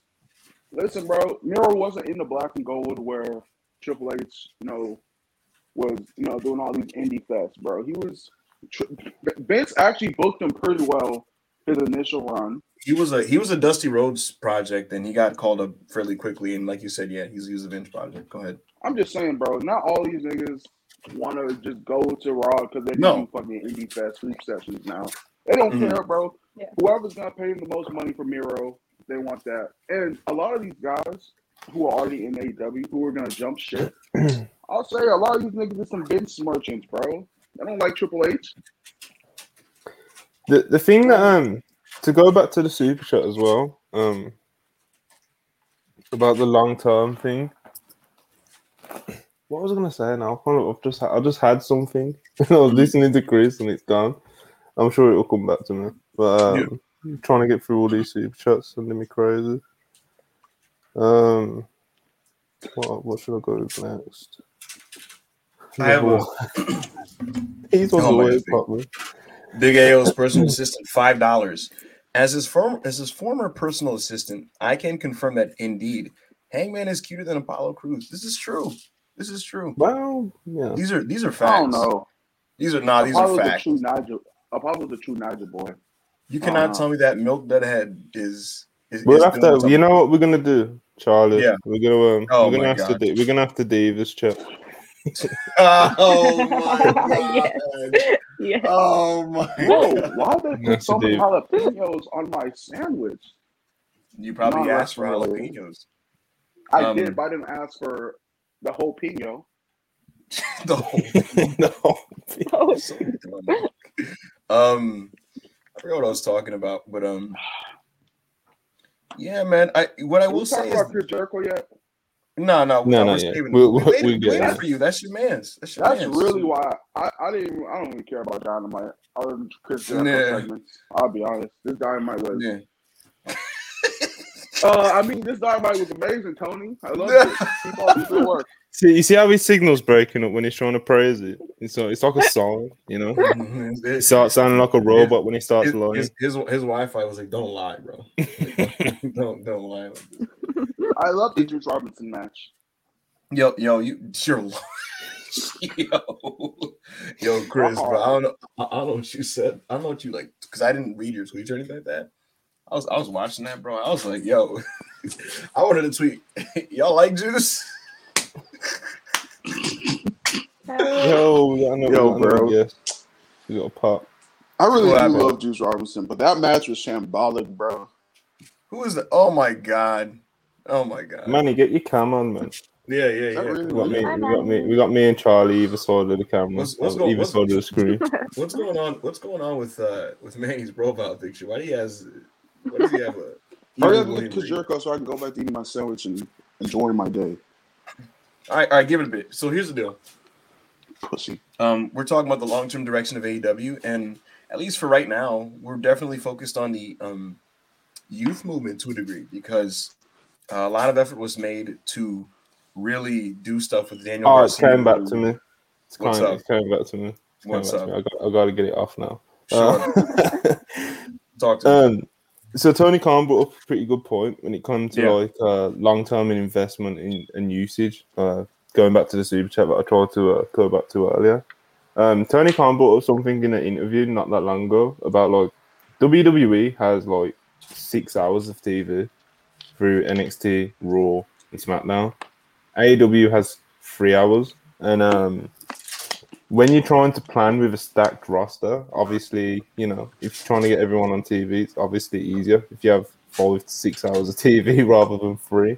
Um, AEW's roster is just huge, man, and like, like Tony said in whatever interview or podcast it was about a month ago, you know, it, it's hard. you've got three hours and you've got 150 wrestlers or whatever the fuck he's got now. So um, I think that definitely, obviously, is like a big factor for some of these guys that are um, thinking the grass is greener over in WWE now. Now that there's someone like competent in Triple H and not this maniac in Vince kind of uh, seeing over things. So, oh yeah, that's just something I wanted to bring up because you know it's a whole. They've got nearly double the amount of TV time, so it just makes things. Um, you know, it just makes things a little more difficult for Tony when when he decides to sign 100 wrestlers. I think that whole rant was nonsense because like you're you're saying this to the media, but you're the ones who sign these people, knowing that you have three hours of TV time. So if you if you if you make these signings, I don't know what Chris is doing. If you make these signings knowing the amount of time you have, then just make it work. Okay. Otherwise, don't sign them. Like if you if you left some guys on the market that Hey, people wanted, Do not talk to Tony Khan like that, boy. See, that's why that's why your Wi-Fi crashed. Uh, listen, if if you Chris is unserious. Robot Chris is like Yeah, it's there's crazy. so much. There's there's a lot of Wrestle Purist law going on right now. Yeah, a Manny's here. Yeah. Finally, he's on the screen. Uh, And, and, and, and should probably it's the say rare, hello to him. listen, it's it's the rare no hat Manny. So I think everyone should make a wish. Can y'all hear me? Yeah, Yeah, we can hear. We'll just give you a big introduction. What's going on, Manny? what's going on? Uh, all right. I almost started crying earlier. I was watching what House. Oh, What the fuck? thank you, man. That's what took me so long to get here. I was watching the season finale. What was the best part? Yeah. man? Uh, I can't really hear you guys. I don't know if it's my headset or what, but I think you asked me what my favorite part was. It was Mhm. uh, where Amber died. Mhm. Spoiler They alert got me. for anybody who is like ten years late on House. Um, well, we're glad you're joining us, Manny. You're the most unbiased and professional member of the Wrestle Purist podcast. And uh, as the most unbiased and professional member of the Wrestle Purist podcast, uh, my question for you, Manny, is um, what do you make of some of this Andrade stuff? And, and what do you think if, if he actually does really want to leave AEW? He's gonna have to suck it up. I mean, I don't know. I saw. uh He's gonna have to. I don't know. Did you see? Uh, I know Rob Viper was talking about it earlier. He just said that wherever Bandido shows up, Andrade just happens at the same time. It'd be like he has to leave the promotion. really? yeah.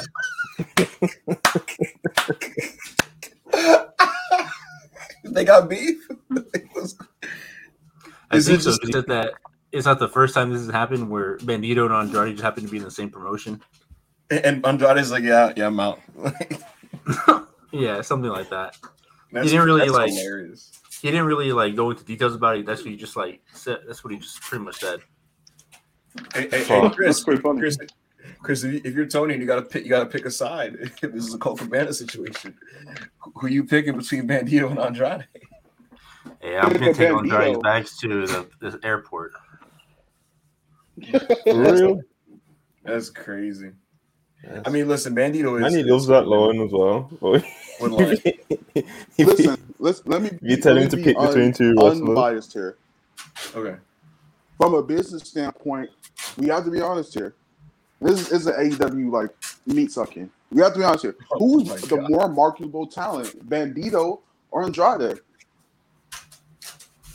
You know what's money you can sell with those Bandido masks? He has like one of the most unique masks in wrestling history. Sell those masks. I don't even know. I don't know if they sell Lucha Bro masks, but they should start selling masks. Sell the Bandido mask. He he has a more versatile moveset than Andrade. Even though Andrade is great, people are gonna say you're burying Andrade because he's leaving. No, I love Andrade. Who has a cooler name? Oh my God. That- that- that's- it's not- Bandido. It's it's Bandido. pretty. Listen, listen, Manny, you speak Spanish, don't you? Was Yeah, I yeah. God, Manny's reaction time is insane. Is it you, you can speak it, but you can't. I can't write- read you it or can't write. write it. Yeah. How's fine. is your pronunciation good? No. Never mind. Look, I was gonna say if you say Andrade's full wrestling name in a proper Spanish pronunciation, it sounds really cool. Andrade El Idolo. That was really Yeah, bad. Andrade El Idolo. And- Andrade el ídolo. You're not quick to talk about Hispanic culture, so I don't know what you're trying to do here. Uh huh. Huh? one I'll be back. It's what we do here, man. Manny is not real. I just want to talk about Chris Jericho so I can go on with my day. That's kind of the only reason I came on the pod. Yeah, let's, let, let's review. Let's review Come on, AEW. Well, so I, I was Oh. I was trying to. So yeah, this is a show that you know. I've know got the format. I've Yeah. it all. I'm prepared. The Ocho, there was like four things that happened on the show, so it's not even that bro. crazy. Let's but, just um, talk about Bandido versus Jericho. What are we doing here, we can't. We have, bro? We gonna talk about the Soraya segment, bro. No, we, we Yeah, kind of have. we We have. yeah, to, we do have to talk about we the Soraya segment. We have. Bro, all I say about the Soraya segment is Chris Look, better be save dope. it. Save it. Yes. Save it. Save it. Save it. Kenny Omega beating that fucking producer chip, Tony. Chris, Yo, Chris is going full robot. What are we doing It's, it's amazing.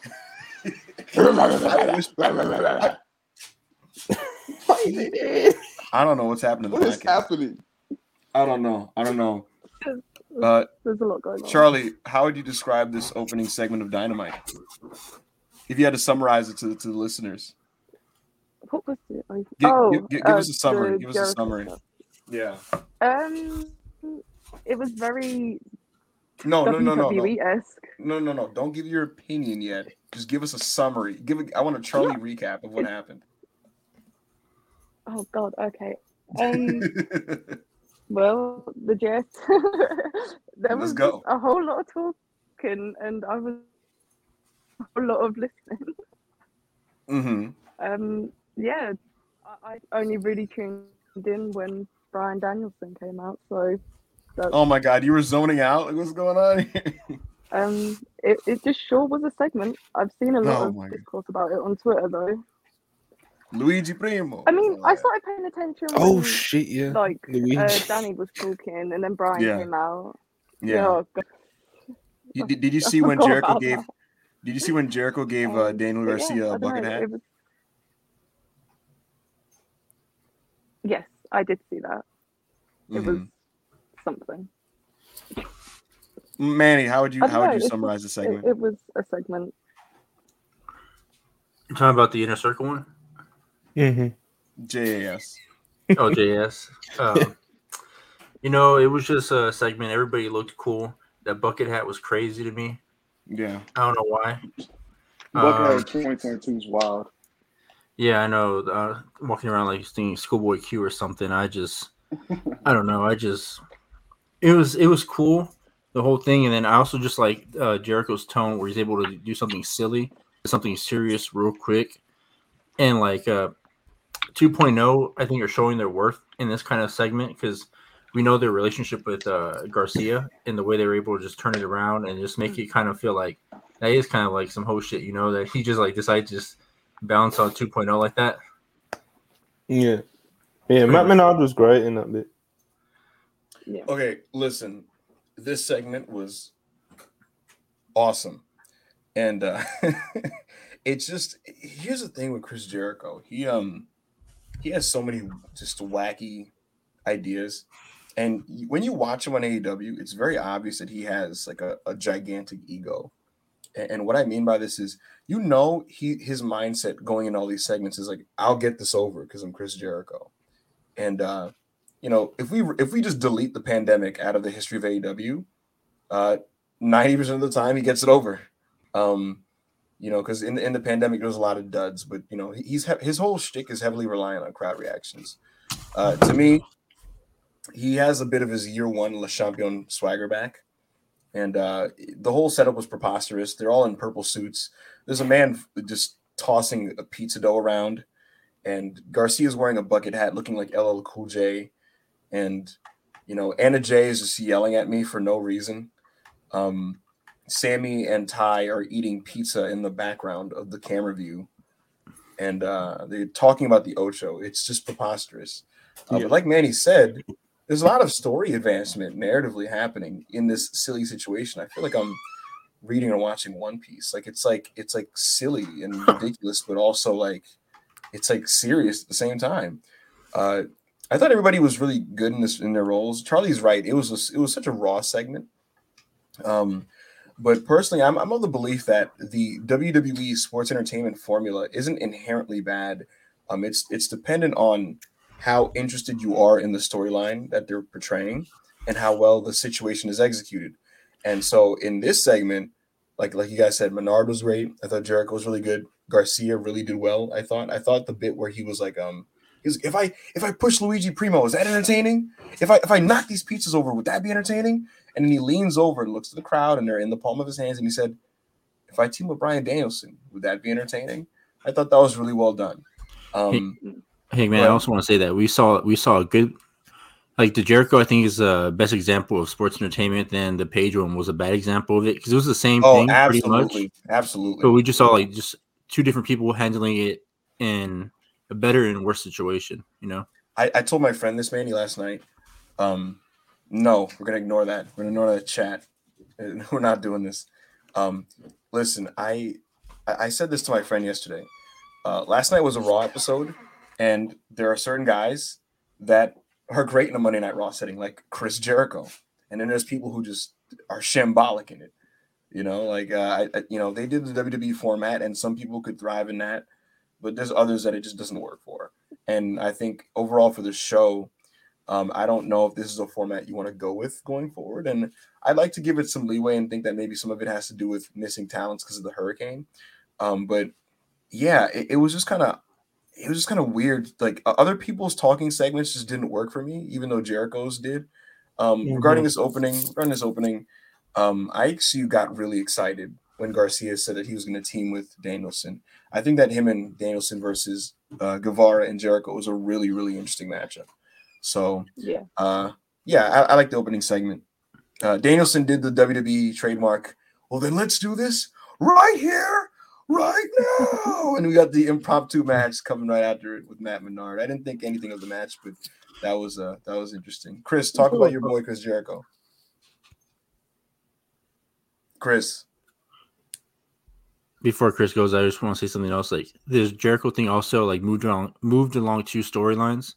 It moved along. It foreshadowed Garcia eventually beating him for the title, and then later on in the show, it shows uh, uh, Jericho going said going on a quest to beat every great ROH champ. So, and him trying to take over ROH. So I think that was cool too. In one show, they established uh, two major Oh, ROH storylines. Chris, what do you think of the opening segment? My Wi-Fi is cooked. Y'all hear me? Yes. Yeah. What do you think of the opening segment? My? Wi-Fi is cooked. You Uh, said this three times. Chris Jericho's the best of all time. Anything else? The Ocho, Anything else? the Ocho, Anything else? Big Ocho, Anything else? already better than Gresham's reign. Anything else? Already better than Gresham's reign. Are you saying anything, Anything else, or is this a fucking loop? Is my Wi-Fi fucked? no, I was just I was just letting you get all your shit off. I, I know you you know sometimes you think in bullet points, so I wanted you to kind of just get that out, get that off your chest. You know. My, Anything else? I think my Wi-Fi is cooked, bro. I, no, one's moving no, for bro. me. Oh, listen, you got to just know. not, no, bad. you, sound's fine. No, your Your- sound's your sound is good though. Yeah. As long as you can hear us. Oh, okay. Well, Yeah. well, yeah. I think Chris Jericho. Um, yeah, people know Chris Jericho's. My, I think is the best wrestler of all time. Uh, and he continues to show it with his longevity in both his segments, and which which people I think Jericho brings a lot to uh, AEW in his wrestling, which is still at level, but how well he can orchestrate a segment, you know, um, and how well he can. Uh, and once again, putting Daniel Garcia, I I don't know if niggas are hearing me anymore. Yeah, we are. I can hear you anyway. Yeah.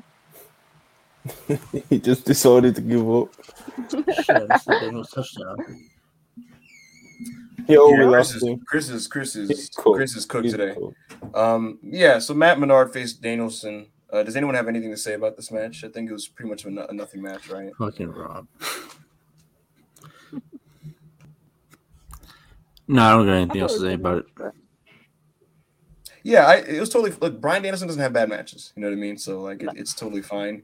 Uh, Monty, I don't know if you noticed this. I, I tweeted this. Um, it was you know what was so raw like about this match, like recent Triple H Raws. We get the long talking segment, right?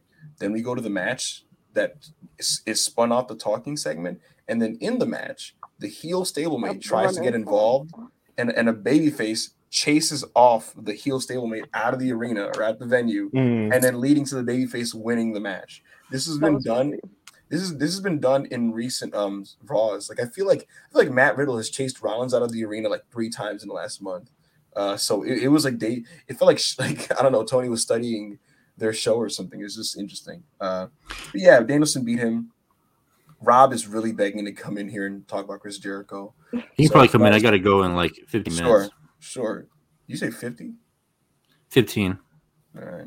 Where the Yeah, fuck were all you guys? we'll get, we'll get him where in the- for the. Where the, Uh, where the fuck where is were he? all He's in you the guys? private chat. Hold on, hold on, hold on. Let me, let me, let me. Uh, yell He's at- in the pro. He's in the private chat Yeah. ranting, saying that he's been Yeah. silenced. We'll get him in for the next round of Jericho. That's what we'll do. Sure. I was gonna say, but look, look, hold on. Let me let me yell at the staff here. Monty. Where the fuck were all you guys when we needed people to have? Yeah, man. the Listen. I just thought. You know, like, Yeah, I told you what I was doing. I was watching House. I'm trying to, I'm trying to, I'm trying to put the WrestlePeers card on the screen at, at, like one one in the afternoon, and like no one's responding. Now, now everybody wants to hop in a pod with a line. Yeah. What the hell? Yeah, man, I've been busy today. All right, let's I've been do some trying to more sell my shoes. chats. Sure. I, I genuinely don't Um, remember what happened next on the show. Mad King. Hope, Hope King Cartel's 199. extorted WWE experiment. Hope Cartel's extort WWE if they expand to Mexico. Seems a bit harsh. Appreciate the super chat though. God bless. Um, right. Israel's takes fire. Backup Hangman's takes tomatoes. For Not exactly true. um, this kind of adds on to Bob the Builder's last super chat, five dollars. The fact that Yuta Garcia gets consistent main events over Starks, Hobbs, FTR, Wardlow, and Andrade is criminal. That's TK's weaknesses. Um, man, it's, it's all taste. Though. When it comes to stuff like that, like you know, it's it's just taste, I guess. Like, some people are massive fans of Garcia. The I, I like The everybody. You, I like give- everybody you, you listed. You know. yeah, the, the push the push that Tony's give Garcia Dawson has Hobbs worked to an extent. The Rampage. Mhm. Yeah, they did. Which Really, main, which is technically the main event of the Yeah. you know Arthur Ashe show, like for the live audience anyway. So So let me tell you guys something, man. Look, Yuta and Garcia are young boys to the BCC. If Mox and Garcia and Mox and Danielson are telling you we want Yuta and Garcia to be on TV weekly because they're doing our thing, you just have to suck it up and do it. You know, that's what it is. Hey, Plus, listen. they're awesome.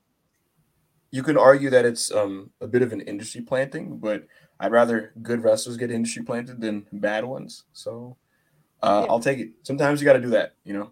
Warlow. Thank you, Hangman. Fi- Bam again with five dollars. Thank you, Hangman, for answering my question. But backup tomato AO fire. He's not even here. Uh, question for all the best live wrestling. Question for all the best live experience of wrestling you've had. Need Kenny Omega back soon. Charlie, what was your best uh, live experience for wrestling? Recently, I went to a progress show on Tuesday, and Chris Yeah. Brooks and Kid Lykos had a no disqualification match, which was fucking insane. And when it's up on the network, everyone should watch it because that was a really good match. Chris Brooks Um, is usually good in those sort of settings, yeah. to be honest. So Yeah. Yeah. He is also gigantic in real life. I did not realize how tall he was. Uh, Manny, what was the best live experience you've ever had in wrestling? And and then Monty, go afterwards. It was either the Jericho, everybody singing in the crowd for Jericho, or uh, Danielson uh, Hangman one.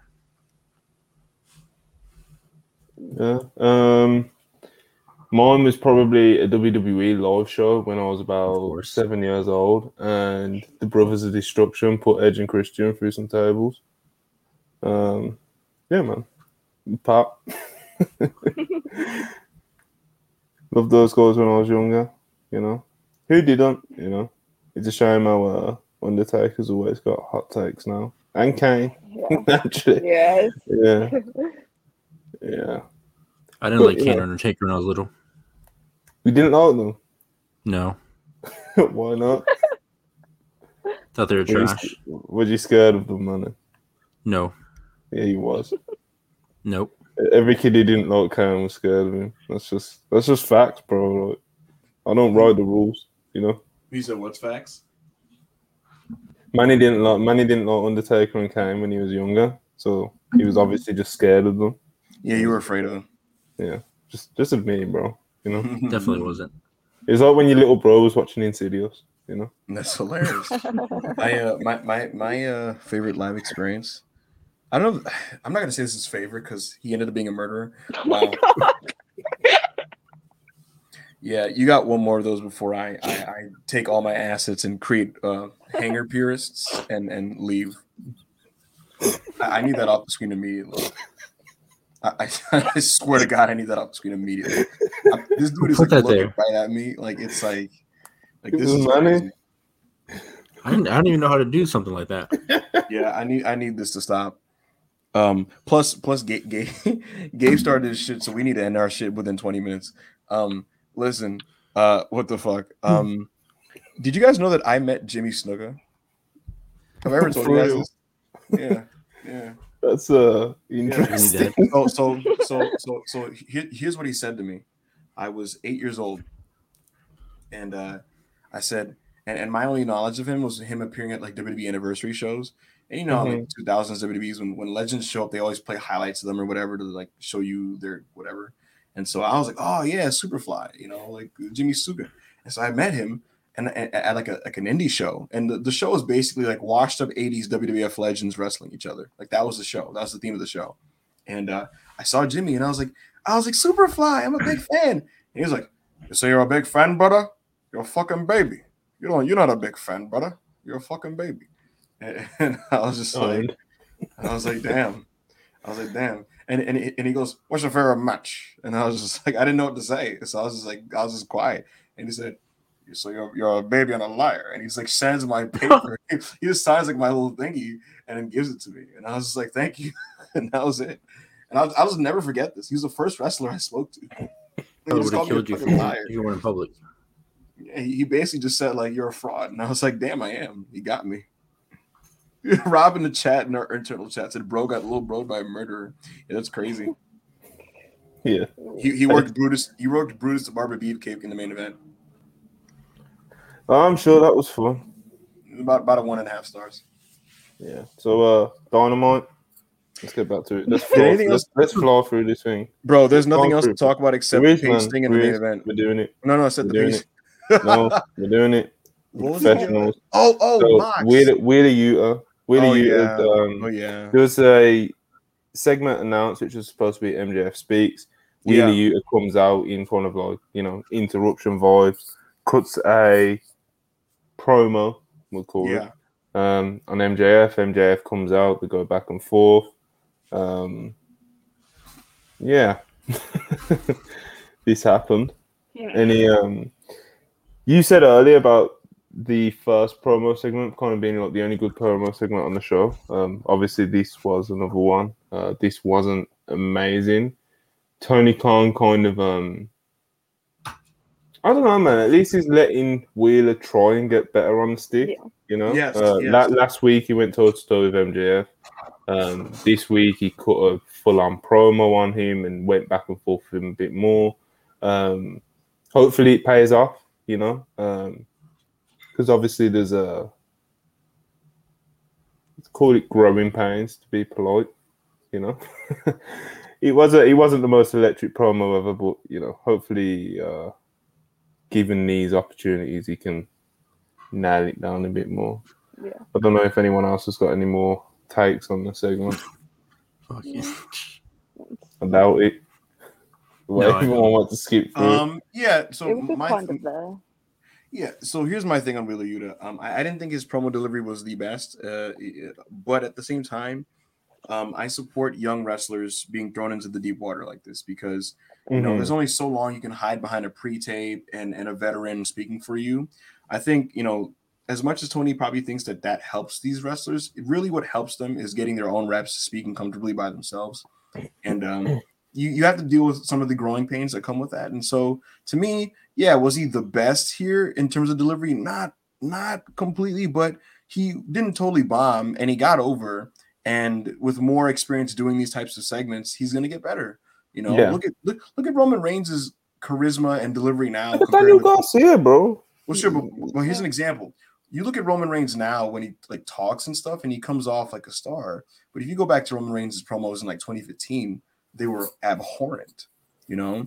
And so that's just how it is sometimes. You got to throw these guys in the deep water and, and see what happens. Wheeler Yuta will be at some point a very competent wrestling promo. And so I support Tony Khan putting young wrestlers in this situation. That's really my only opinion on this whole bit. Yeah. Yeah, uh, Manny looks super interested. Uh, Yeah. Oh, sorry. I was I was reading a Paramore tweet. it's cool. It's cool, man. You good? Uh, next up, uh, that we need to break this down. Lethal cut a uh, Joe Lethal and the boys, Sonjay and Satnam. They cut a promo on Darby. Next. Darby went back and forth. Lethal said he's going to do it on his own next week. We'll see if that's true. Mhm. Um, next up, we had Jon Moxley versus Juice Robinson, and I know we've got a super chat on this one. Yeah. Um, Mason, twenty dollars. Wow. Juice versus Mox was okay, but the trajectory of Juice Robinson has been very sad. He was one of the best faces in the world, and his first two matches with Moxley were incredible. Unlike this, uh, New Japan booking really killed this. Really killed his passion. It's deep. Yo, um, this match was good.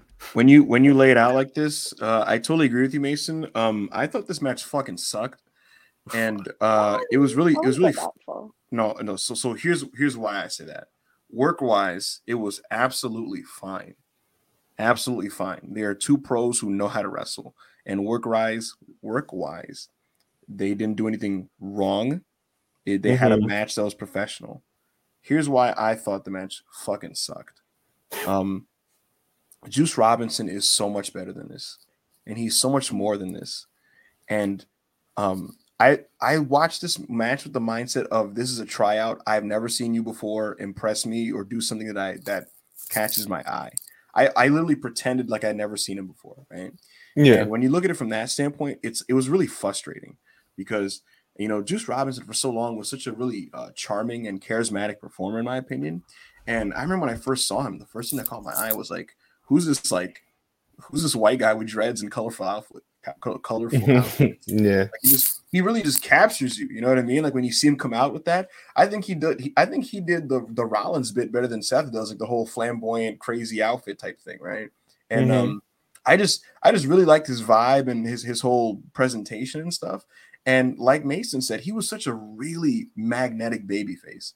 And um, I'll get into it with Bandido later, but like Juice Robinson, I, I thought that um, even though as a wrestler he wasn't on the level of like an Okada or you know obviously Kenny Omega, but I thought he really had his own uh, merit as a performer, you know. And so I was hoping for a, a Dalton Castle Battle of the Belts like effort here, where it, it- um, you know what I mean? Yeah, where he kind of comes Yeah. in cold, and you're like, oh, this guy's really like just charming or something.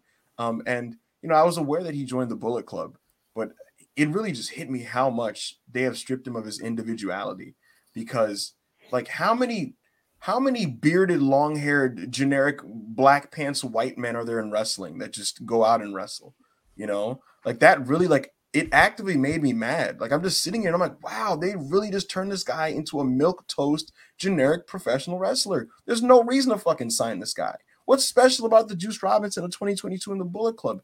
Nothing. Nothing. He went out there with moxley. Mox couldn't even here's the thing about mox. He's having a wrestler of the year run right? And he's been so good this year that he can like will any match he's in into being great, right? He had a fucking great match with Mance Warner on Rampage. That shit was awesome. And here it's like between both of them, this is like a, a, a, a dispassionate effort. Like, honestly, this is my least favorite AEW match of the year. That sounds insane, right? That sounds like almost hyperbolic, but it's just it, it, it was maddening. No, it was maddening. Mox, I've never seen Mox have less of a this was Mox with the WWE Dean Ambrose pulse wrestling. Like literally, like like I couldn't. I don't know what. There was nothing in. No, there was nothing inside of him. He went in there and it was like, okay, you don't have it, then nigga, I don't got it either. Like we'll we'll, we'll fucking sleep through this shit. And and then you have Juice, who it's like, do you want to get signed? Because he went out there and it's like, I, I, he just, I don't know. I, so to me, I'm I was perplexed, and and the contrast couldn't be any more stark because there were two quote unquote tryout matches on this show. There was Juice Robinson, and then there was Bandido. Go out there, impress people, perform, make them care about you, make them remember you. And one guy did that, and one guy did not. And so to me, this match was an abject fucking failure because this guy did nothing to make you want to sign him. That's the bottom line. The point of this match was to make you care about Juice Robinson and go, oh my God, wow, like we should sign this guy. And he didn't do that. Um, and, and, and the reason why I'm so passionate about this again is because I've seen him be capable of so much more and be more and and and and grab you.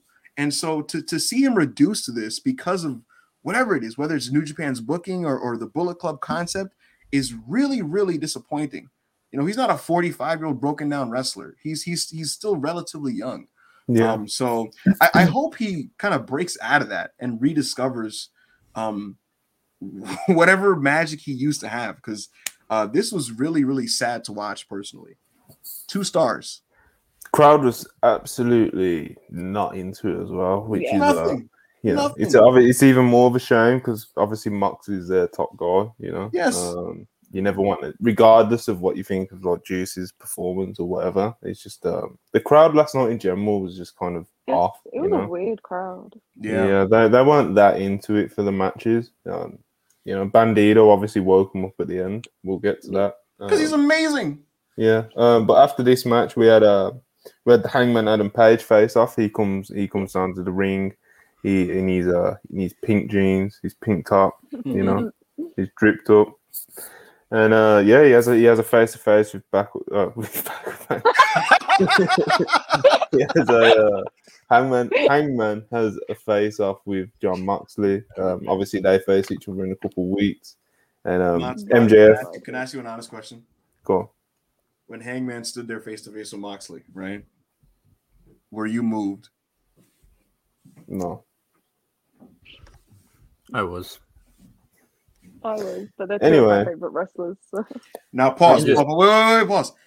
When Hangman returned in that Philly Dynamite last year in a ladder match and was going toe to toe throwing hands with Moxley last October, were you moved? A little bit. Oh no, I, I was very moved last year when they were. Well, I mean, at Monty hates That Hangman was- Page. I don't hate Hangman Page, bro. Look, see, I, I was trying to get a. Sh- see, you, you blew my spot. You know, like like, like CM Punk said, you blew my spot because because when they when they first teased this last year in the ladder match, it was awesome. You know, and Mox is like fat and drunk and leaning heel, and and he he went toe to toe with the cowboy. Like that was awesome.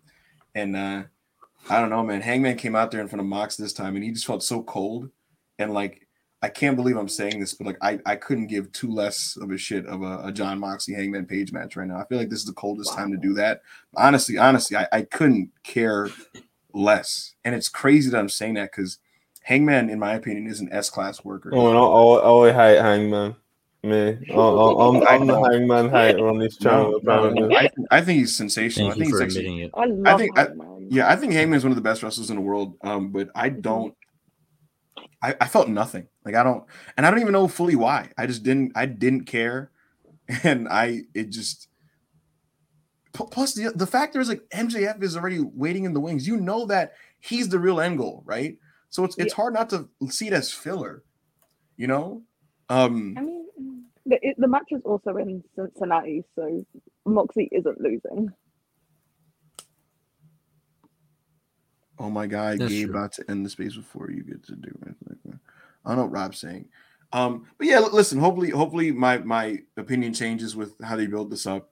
I know, I know if, if both the guys are on their game, they can have a five star wrestling match. Well, this, this is a big factor as well. Like, so MJF interrupts the face off, you know, Yeah. and he's just like, well, you know, I've got the chip, yada yada yada, Mhm. and it's just like, you know, obviously Mox is going to beat Hangman, you know, Yeah.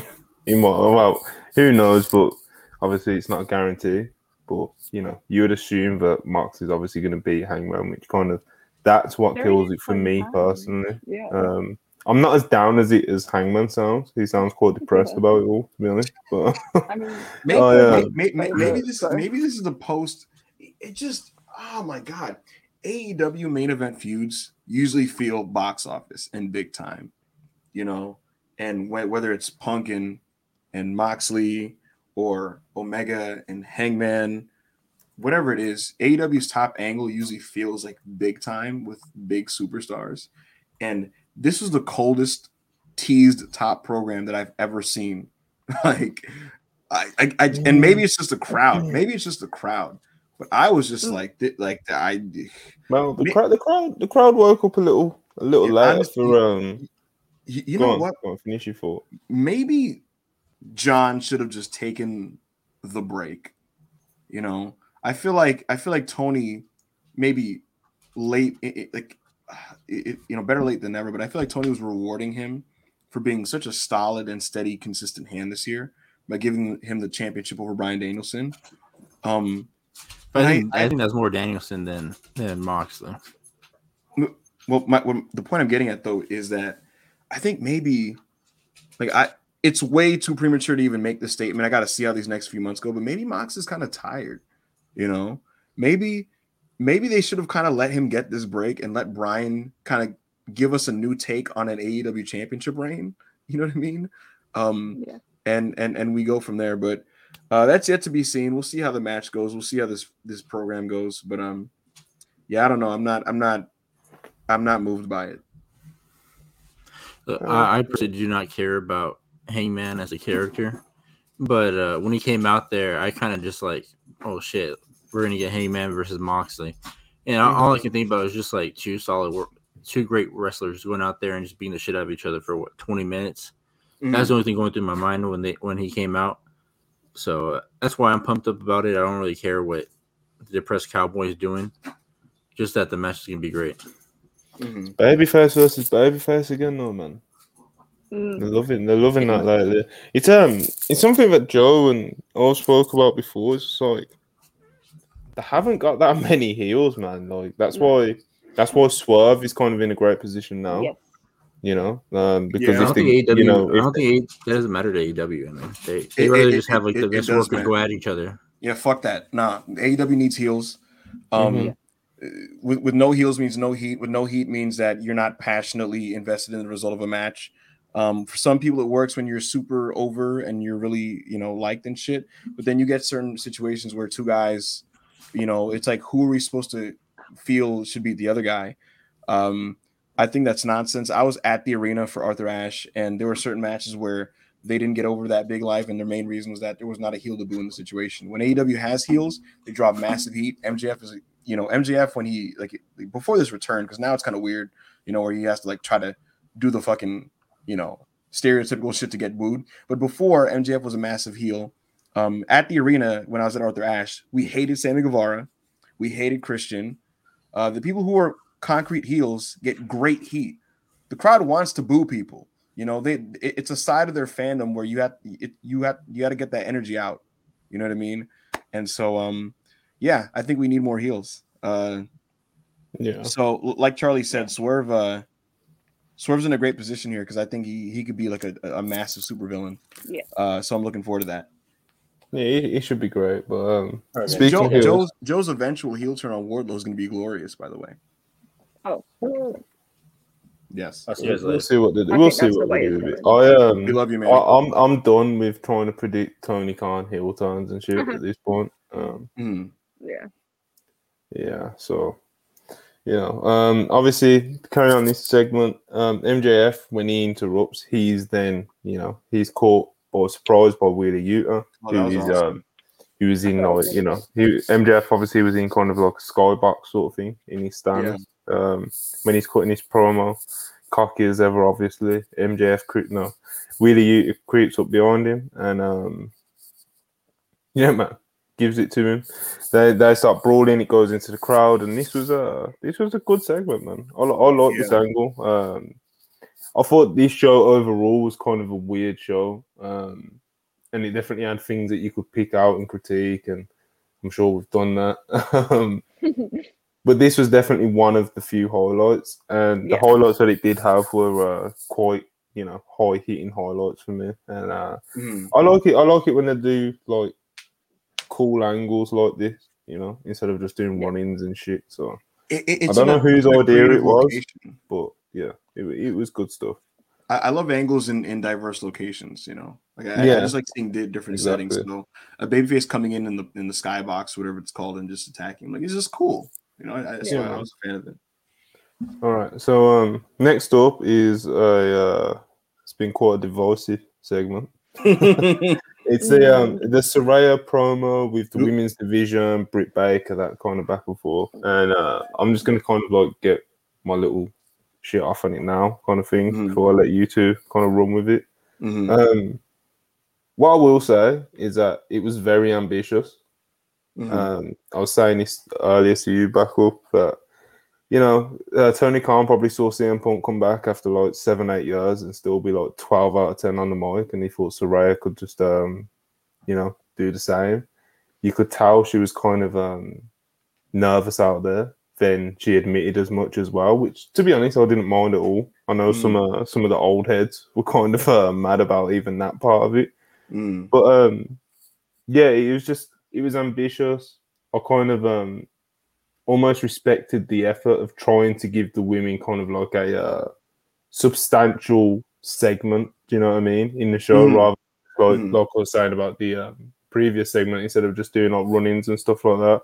Trying to do an actual segment and make the women like look good. It's just a shame, but the way it was like structured and also executed by the talent wasn't um amazing, you know. But the, the you know the initial idea and the ambition of it, um, even down to the time slot of it, was um you know I guess it's a promising sign. It's just that they need to you know a bit of quality control, a bit of fine tweaking, and they might be onto something. Um, as for Saraya, she's um she's got quite a uh, I've kind of kicked the shit out of her on Twitter because Twitter is, you know, Twitter is the ghetto like that. It's kind of a, I think it's kind of a little bit harsh considering she was a, like I said, she's been away for a long time and she was just kind of thrown out there with a mic and she's not seeing Punk, so she's not going to be able to, uh, you know, do what he did after not being on the mic for a while. but I've, to be honest, I think she'll be fine in the end. There's a few awkward lines. Britt Baker's name rhymes with shit. Um, that was a weird one. Um, When, there was a lot. There was a lot of weird and awkward moments, but that was, of course, like I When- said, that kind of down to the execution. But like when it got when it got them. into like making fun of each other's names, I was just kind of like, all right, what are we doing here? Yeah. It was um like I said, it was a weird segment, but the initial idea of it, I kind of respect the ambition of it, but it's just kind of, you know, execution, structuring, those kind of things. It could have been better, you know. What do you think, Charlie? What do you think of this segment? Um, I appreciate what they're trying to do. My main Mhm. issue with it is that Toni Storm was made to feel like a background player, like in that Mm. segment, which is really not a position they want to be putting her in. Because they had Mhm. the same issue with Thunder Rosa, and we all know how Mhm. that turned out. So Mhm. it, Yeah. it's it's just a really weird like if you're gonna have Saraya like feuding with Britt, try to move it away from the title scene. Like I can appreciate them like setting the grounds of these are your baby faces, these are your heels, like these are the matches we're gonna have going forward. And they did set up a good match for Rampage like during the actual uh title Yeah. match.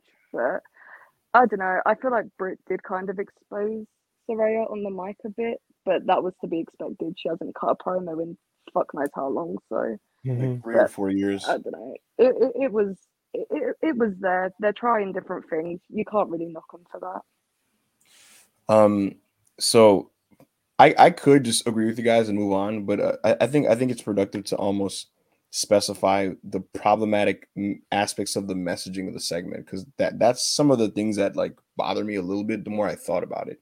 Because when I watched it live, I was like, this is kind of a not live. When I watched it after I got home, I was like, this is kind of an awkward segment that's a little bit disjointed and convoluted.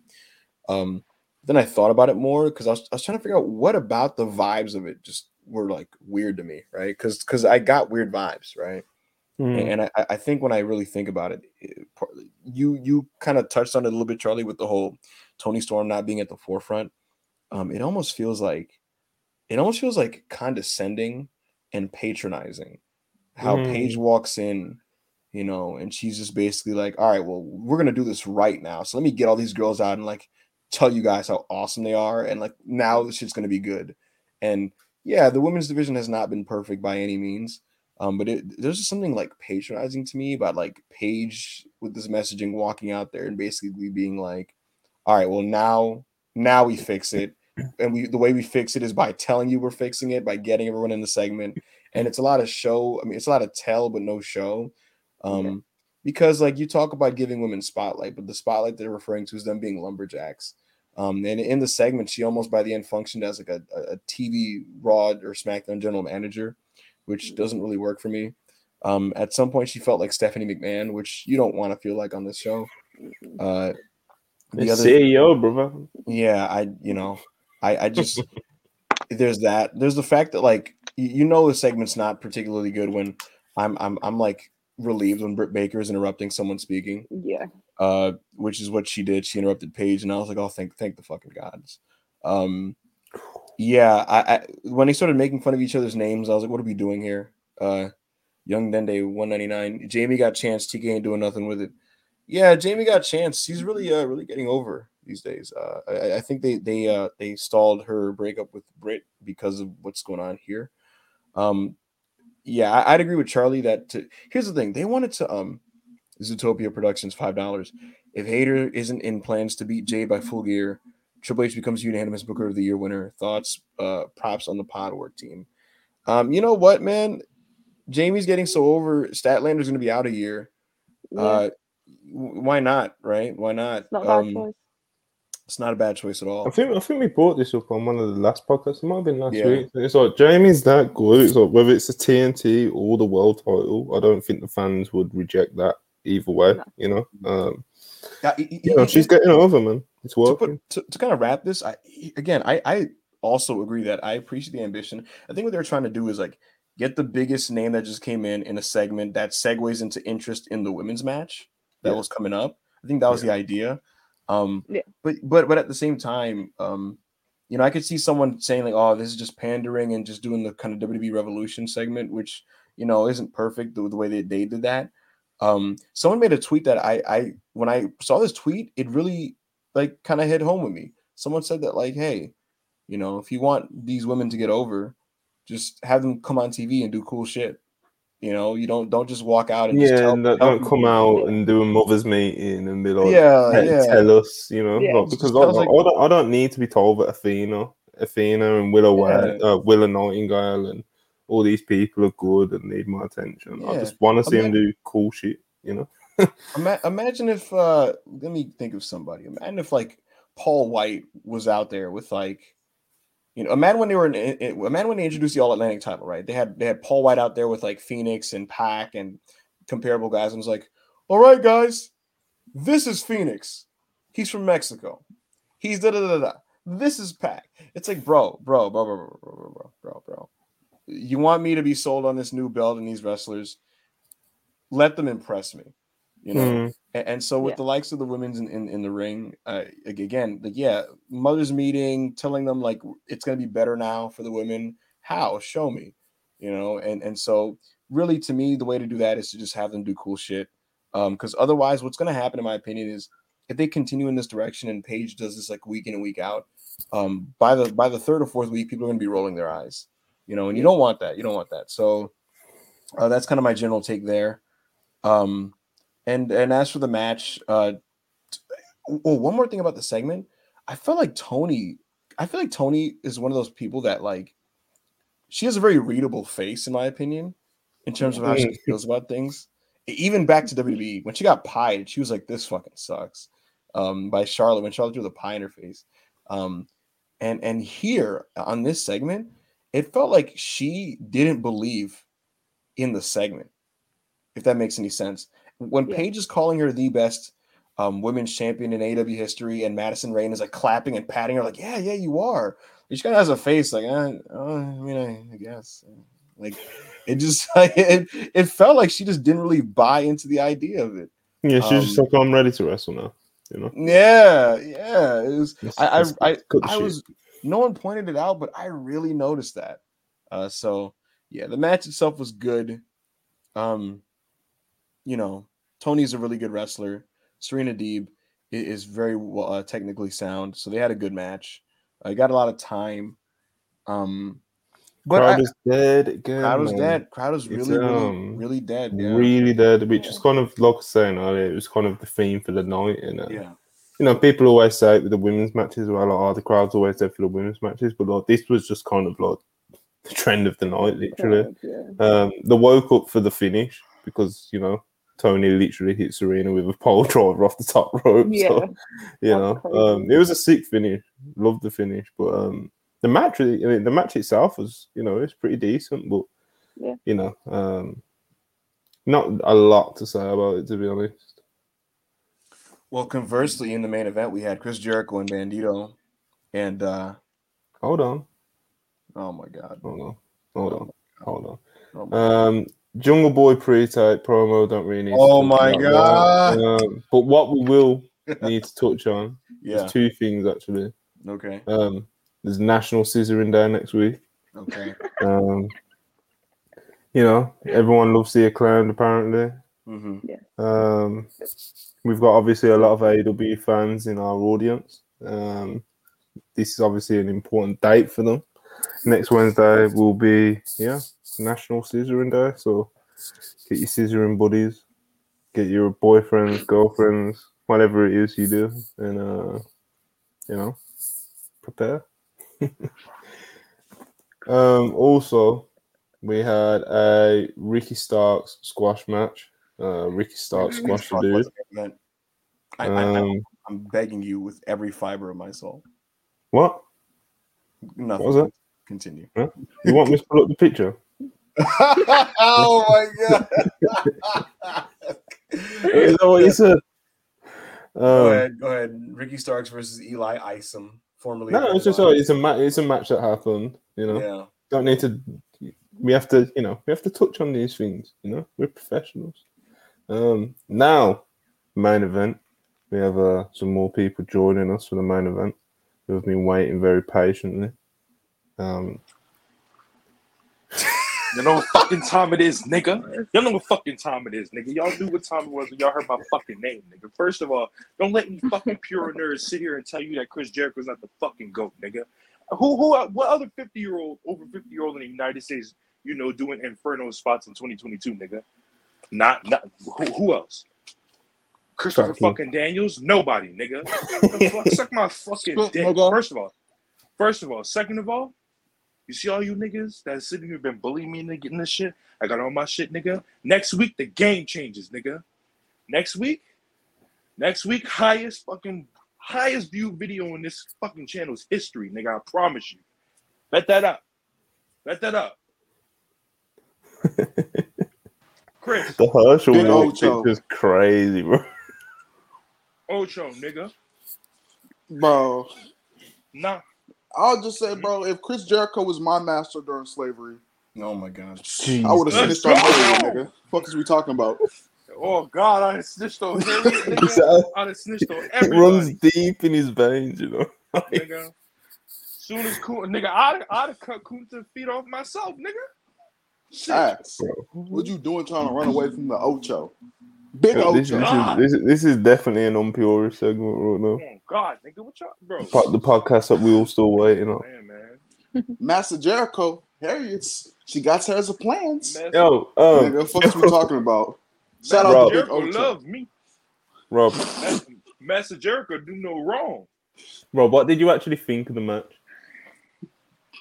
nigga. Bandido best luchador in the world, nigga. That's what I thought of the match. Nigga, who the fuck is Gresham? The fuck? Gresham is pretty bad. Oh God. no, he's, Cook- no, cook me, bro. he's Gresham's not bad. I get that you don't. I get I- that he's I'm not for you 20. boys. I'm number Yeah. 20 in the PWI. Bro, top top de- top ten PWR, bro. Yeah. I'm being top draw ten one. so nasty, bro. You know, man, they, they need to Yeah, change how they um, rank shit. Fuck his kayfabe shit. You know what though, bro? People were hot on the guy before, um, you know, a few series of un- unfortunate events. But always, though, you guys have never been into Gresham and that sort of style, to be honest. So, um, I get it, you know. But uh, he's he's not bad, you know. The We whole- don't have the to- whole we don't scary have to style? we don't have- we don't On have the to rely on him. Bandido, if Bandido did not walk out of um, Philadelphia with a contract, then uh, Anthony No. Antonio Khan needs to be arrested because Antonio, Antonio First Khan, off- watch your back. he he got the crowd, a very dead crowd, by the way. To uh, he got them to pop and give him a standing ovation over a vertical suplex spot. He's a Mhm. luchador. Mm-hmm. He did a vertical suplex spot that got the crowd to pop. Cook I think, bro. I think Brian, Bryan Alvarez said that he timed it on his stopwatch. he said it was like 57 seconds for that suplex spot, which is obviously like fucking insane. Dio Loki with another one trick pony energy post, this time towards Jonathan Gresham. Jonathan Gresham doing that vertical suplex spot. Listen, No, Dio, Lo- Dio Loki said this about Andrade earlier, so we can't trust him, you know. hey, But, um, ain't, no, ain't no wrong going fifty percent from the field. Mm-hmm. Mm-hmm. yo, 45, but listen, what are we talking about? What are we talking? talking about Gresham anyway? Bandido.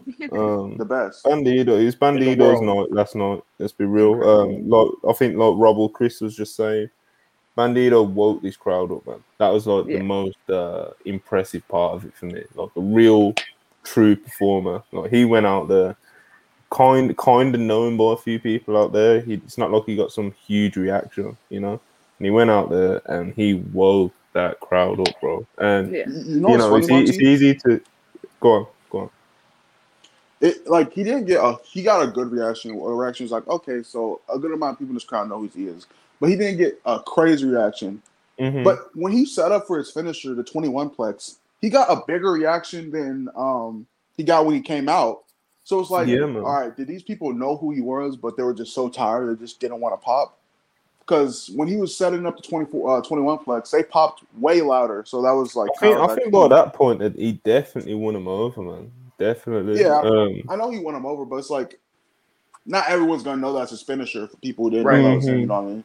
right. I guess I guess he, you could tell he was setting up for something because like when Jericho uh, after he hit that big knee, um, oh, I forgot I forget what he calls it, But um, and Jericho's leaning up the ropes, and he, you know what I mean. He does his pose, and uh, you know, then he goes know what? for it.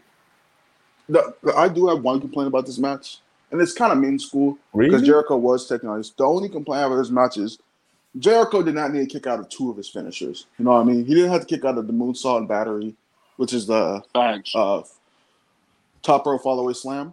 He didn't have to kick out of that. He- Well, he could have kicked out of one. He didn't have to kick out of that and the 21 plex. I feel like, you know, maybe get a rope break on the 21 plex or some shit like that.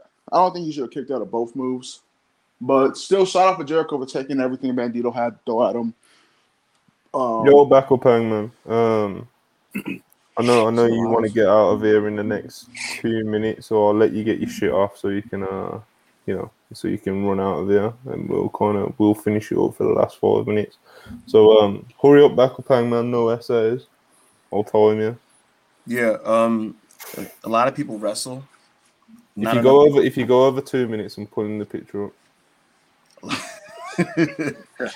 a lot of people wrestle, not enough people perform, and performing is a lost lost art in this business. Uh, Bandido gets it. You know, he does all the spectacular things that pop modern wrestling fans, but beyond all that, he just gets it. Um, he has the intangibles as a babyface that, you know, I've seen people like Ricky Steamboat or Hiroshi Tanahashi. He knows how to will people emotionally into his matches. And I've seen it countless mm-hmm. times where he walks into situations cold and gets over. He just knows how to get over. And when you can get over working babyface, you're special. So him, just it's just the mannerisms, the physical charisma, the body language. There's a there's a there's a magneticness to him as a performer, and just the way he he fires up and he shows his passion physically. He, he pumps his fist and he as he's willing the fans into the next movie he's going to do. He he has a great handle for timing. He's a good seller. He's great at pacing his matches because he can do all these fantastic things, but he also knows how to fill the gaps in between, which some other guys who are compared to him don't really have the best handle of compared to him. Um, he he's a guy who can get all this shit in, but he can also work a match like the one with Chris Jericho. So I thought it was a sensational effort for him. He showed why he's viewed the way he's viewed. He's somebody that should obviously be on television all the time. He's he's, he's a, to me he's a superstar. Um, so I thought he was tremendous yesterday. Uh, Chris Jericho, you know, he's he's a smart worker at this stage of the game, and so he he knew how to work with Bandido, and he bumped well for him, and he made him look good. Bandido looked like a million bucks yesterday. The the the Mhm. delayed delayed the delayed suplex spot. Um, it was just it just like it's it's what what can you say? You know what I mean? Like I, I I'd run out of superlative. Stole the show, bro. He Stole, the show. Absolutely stole the Yeah. show. He's the type of guy that if the match isn't getting over, he knows how to get it over. Um, and so very impressive from him. Um, I echo everybody in that he should clearly be signed because he's tremendous. And uh, I thought that was an overall good piece of business. And Jericho going after former Ring of Honor champions is uh, is is a is an interesting little storyline because if it culminates in Bryan Danielson, the Mr. Ring of Honor, uh, that's very fitting. So that was my thoughts on the match. I thought I thought this match saved Dynamite because the show was trending negatively towards that second hour. Um, but Bandido was so sensational that I can't call it like an awful show. Uh, and so that was kind of my thoughts. And I thank everybody for stopping by the Wrestle Purists podcast. I'm gonna take my leave now, but um, you know, I appreciate I appreciate being on here, guys. Yeah, man. We'll we'll, uh, we'll cut you in the game spaces soon. So All right, Yeah. if if he's That's still cool. on, all right. yeah, we'll see. Oh, okay, he's gone. But yeah, man. The um, Chris, that obviously we can go on all day about fucking Bandido. He went crazy, you know. But um, in the world. I think it's well. I think obviously, you know, we got Chris Jericho, Secretary of Defense. We've got Chris here. We put Chris Jericho over a lot, but in this match especially, like, bro, guy's fifty-one years of age, and he, like, you know, he allowed Bandido to get all of his shit in, every single last bit of You- it, pretty much, you know, and he took it all. It- it's, bro, he's he's on a streak right now. Um, one of the best of his career ever since his recent heel turn. Like genuinely, like, which is crazy. incredible. Fifty-one Right. years of age, man. It's- It's, It's not crazy because When you're one of the best. so glowingly. We're talking about him Mhm. so glowingly because we see him like people in the know, like niggas who know wrestling's fake and all this. We see this heel giving this babyface everything he needs to get over, taking all the Mhm. spots. hmm And like you're like, damn, Chris Jericho is really just a good guy. And then what he does at the end of the show, he just gives Bobby Cruz the uh, Judas effect. It's like, oh yeah, this guy's a evil heel. It's like he walks the line of just goofy, just goofy guy, and then he gets into the serious mode. Like you forget he's a sinister person. It, it, it's really great to see Chris Jericho start winning people's hearts back as a performer. After that, like Yeah. 2021, he didn't have the best year, and it's like you know, I'm really, it, it's really good to see him back in the light of, wow, this guy is, you know, amazing at what he does, and he's one of the best of all time. hmm So, uh, I'm glad he's getting to show that again, how good he is. Yeah, he's one- he's one of the greats, man. And like this this current one is like hundred percent like you know building his argument in those goat conversations and definitely helping his. There's no argument. There's no argument. Telling him like um like even you know like when Mox was on TV the other day when um he was saying like Chris Jericho is literally the greatest wrestler of all time. You know, there's a lot of pe- a lot of his pe- a lot of his peers do think that. Um, his longevity, the fact that he can go on a run like this at the age of 51, something I'll never get over. Um, So when I, when you watch it back as well, I watched it. I watched it again earlier. It's just like when you just in the context, man. It's just he's 51. There's this new guy that came in. You got Bandido. Everyone in here, a lot of people in the live chat, like we know about Bandido. We know what he can do. We've been waiting for him to be on AEW for a hot minute. You know what I mean? Um, he was on All In. um, Mhm. you know, we've been waiting for him. And it's just like obviously he gets this big opportunity to wrestle Chris Jericho. And then it's in the main event as well. And you know, everyone wants him to just go out there and show out. And Chris Jericho just, you know, he definitely want a carry job on either side. Like we can talk all about like how great Bandido was, but he didn't carry Jericho, and we can talk about how Jericho um allowed Bandido to get all his shit off, but he weren't a carry on either side. It was just it was just great stuff, man. You know, to see that happen, see Bandido get so over with it. Antonio. Khan. Antonio Khan. Bandido better be under contract, nigga. Yeah, Because man, we got- we got Lawrence- people- because- People are sending listen, super listen, hold chats, fantasy booking him and shit. Like, hold on, hold on, because Trevor Lawrence can always accidentally tear an ACL. I oh, just Oh, want wow. you to know that. It, it, it, I would be so surprised if Bandido isn't under contract with AEW slash ROH. It would legit be bro. like a crime. Yeah. yeah, I hear you, hundred percent. Um, let's get through these last few super chats and we'll get out. Yeah. Um, Right, right, thoughts right. on Takesh, thoughts on Takeshita returning to the US in October. Um, that's obviously real, real soon, literally days away now. Um, obviously it was great when he was here earlier in the year. Um, hopefully it's just more of the same. A few more feature matches, stuff like that. You know. They say he's gonna be here for a couple months, right? So I actually do think I know people have been fancy booking this. I do think he's gonna be the one to beat Pac for the title, the All Atlantic Yeah. title. Hmm. Um, because Pac's been leaning more baby uh heel lately, and uh I just think it would be a good a big rub for uh Takeshita to win the title. Um, I think that's the only title I really see Takeshita winning at the moment.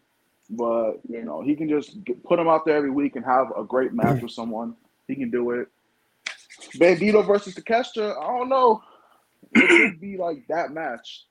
I, I really think Tony Khan should try to redo what they did in WCW instead of just with Look at cruiserweights. this. Just do it with. Do whoa. Young Dende, four ninety nine. TK, I know you're watching. Fire the black and gold frauds and Wow. hire Carlito and RVD. yeah, Bring back Rio too while you're right. Wait, wait, actually, That's wait, actually, actually, please do hire RVD. Please do hire RVD. I don't, I don't know if you have to hire RVD, but I would love to see RVD in a match on AEW yeah. television. Have a look. Yeah, that would be Oh fun. God, I'm not, uh, yeah, I'm with Chris. Like, I don't know about signing him, but like just a one-off pop against like Dante Martin Yeah. or something. That would be you know? great. That would be great. But Um, yeah, Tony Khan should recreate what the WCW did with the cruiserweights and just do it with the luchadors. Have a lucha match every every week, and just let the crowd go crazy. Luchadors are one of the funnest part of the shows, you know, and we're Yeah. getting more luchador representation. That's what I would man. do. You know, Yeah, no, oh, I've, I've, Um, al- I've said it for a minute now. Like more luchas on AEW, you know, it's something that I feel like it suits what they do as well. You know, like just Mhm. banger matches, high, high spots, Yeah. fast pace, just crazy matches on Dynamite. If I had a It's- it's- lucha division of modern day It'd luchas, kind of like what WCW did back in the day, um, I think that's something that would translate really well. Um, Hey, bring Hooby Two back for one more match. yeah, man. Oh Fuck it. God. Get him in. um, fly through these. Um, Uh, Sign him I don't too. hold on. Bob the Builder, five dollars. Random thought that promo Guevara cut before his match with Moxley was the worst promo I've ever seen. That comment. I don't want talk about that promo. Yeah, no, why you gotta That bring that? promo was Traumatic, bro. was- Don't bring that shit up, man.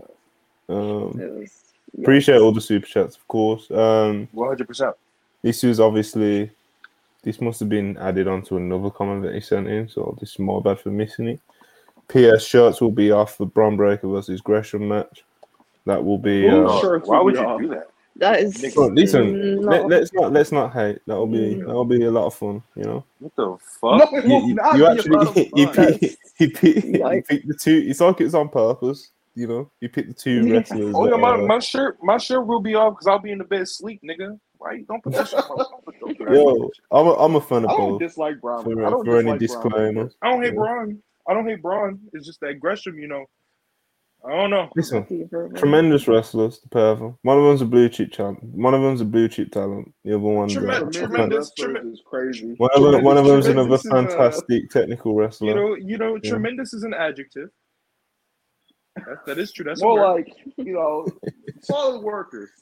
Listen, Right, right, right, right, right, right. Let's let, let's stop. They're all this. definitely wrestlers. Listen, you can get your shit off on this. I'll go round on this one actually because it's quite, I guess, somewhat interesting, especially with, you know, um, especially with guys who aren't Fed stands at all to ask them about Bray. Wyatt. Well, So, um, Andrew the Giant sent in five dollar super chat asking, "What are your all? What are all your opinions on Bray Wyatt as a talent draw and a worker? Love you guys. Keep up the uh, keep up the good work. Appreciate you, Andrew. Um, I'll go first, real quick. Um, as a talent, he's very talented and creative, and he he fuck he just he gets shit over. You know, he just does. Not what no matter how fucking weird it is, he gets shit over. As a draw, that's pretty undeniable to be honest. He's a big draw, and as a worker, he's whatever. You know, um, he's not really a match guy to be honest.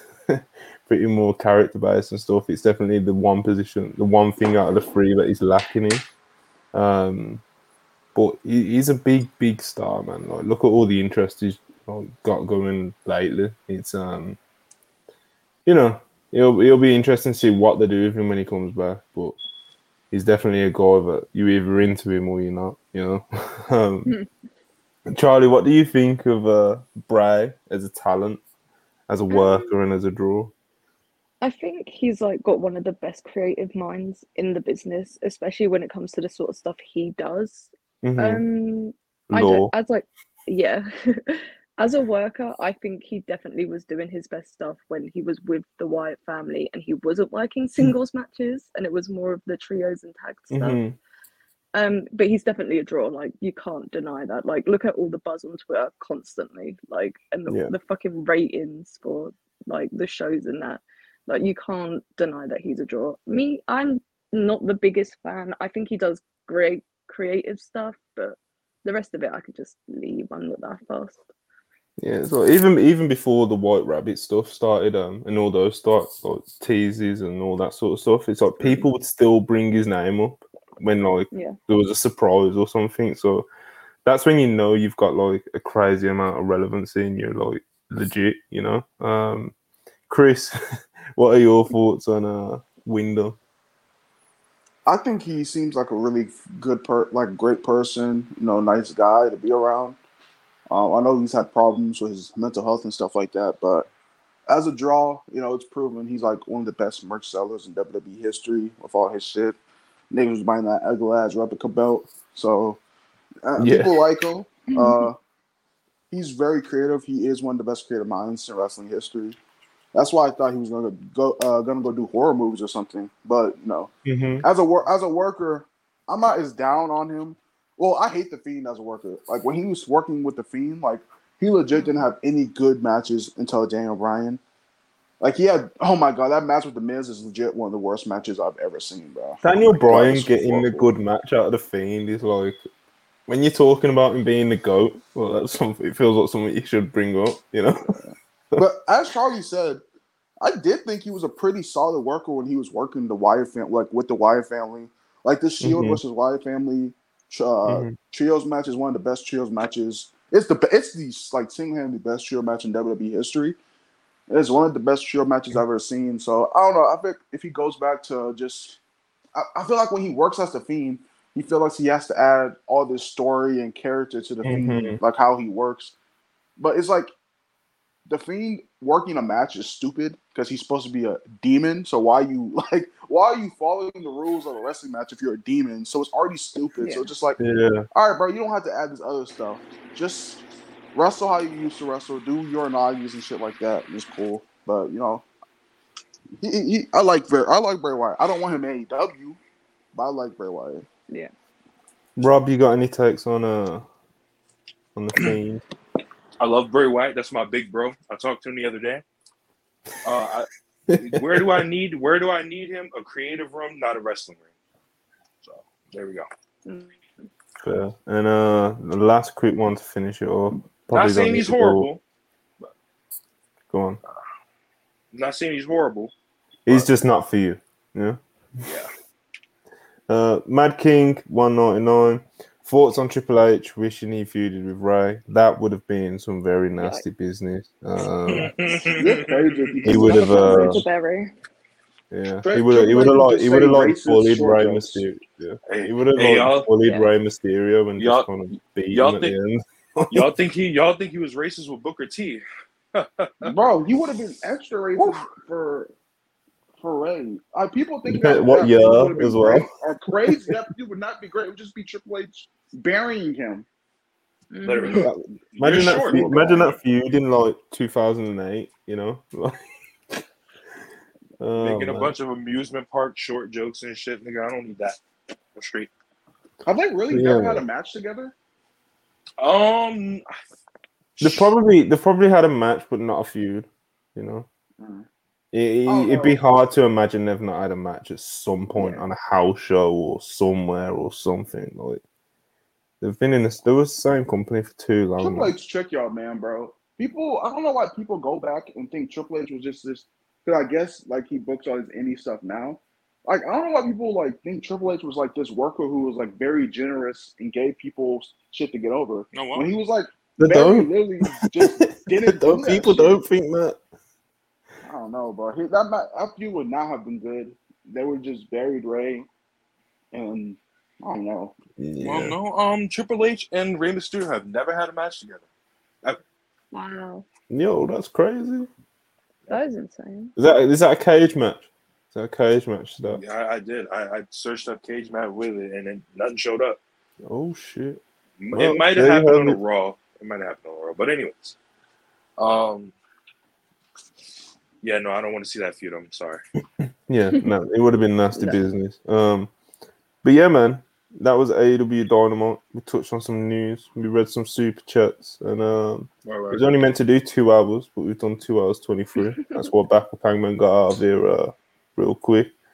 And um, we've had a few people come in and out of this. Can't even really keep up with who's been on. Um, Chris's connection kind of held up at the end. He didn't sound like a robot. Proud of him. Chris Jericho, Chris Jericho, one of the goats. Bandido Yeah. needs to be signed Yes. like immediately. Um, hopefully, Wheeler Yuta can keep getting better on the mic. Um,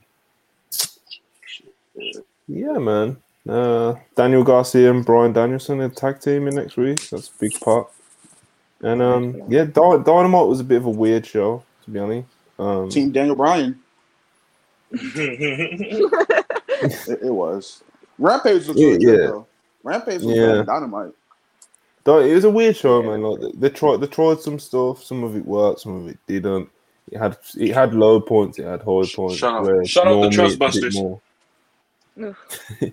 Yeah, normally The Dynamite's a bit more kinda- steady, you know, You know, um, quality wise, but Yeah, this, this had this like dipped up and down quite a lot. But Yeah. yeah, man, it was a good show, and um, yeah, man. Obviously, this has been a Wrestle Purists podcast, episode forty-seven, I think. We've been joined by Backup Hangman, Charlie, Chris, Rob, Manny.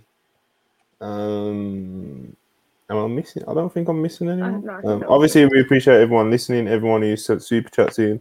Please subscribe if you haven't already. Um, like the video, that's always appreciated. And um, as soon as we end the broadcast, please leave us a comment because that helps as well. And um, yeah, man, I'm gonna pull this up one more time. W. Yo, peace.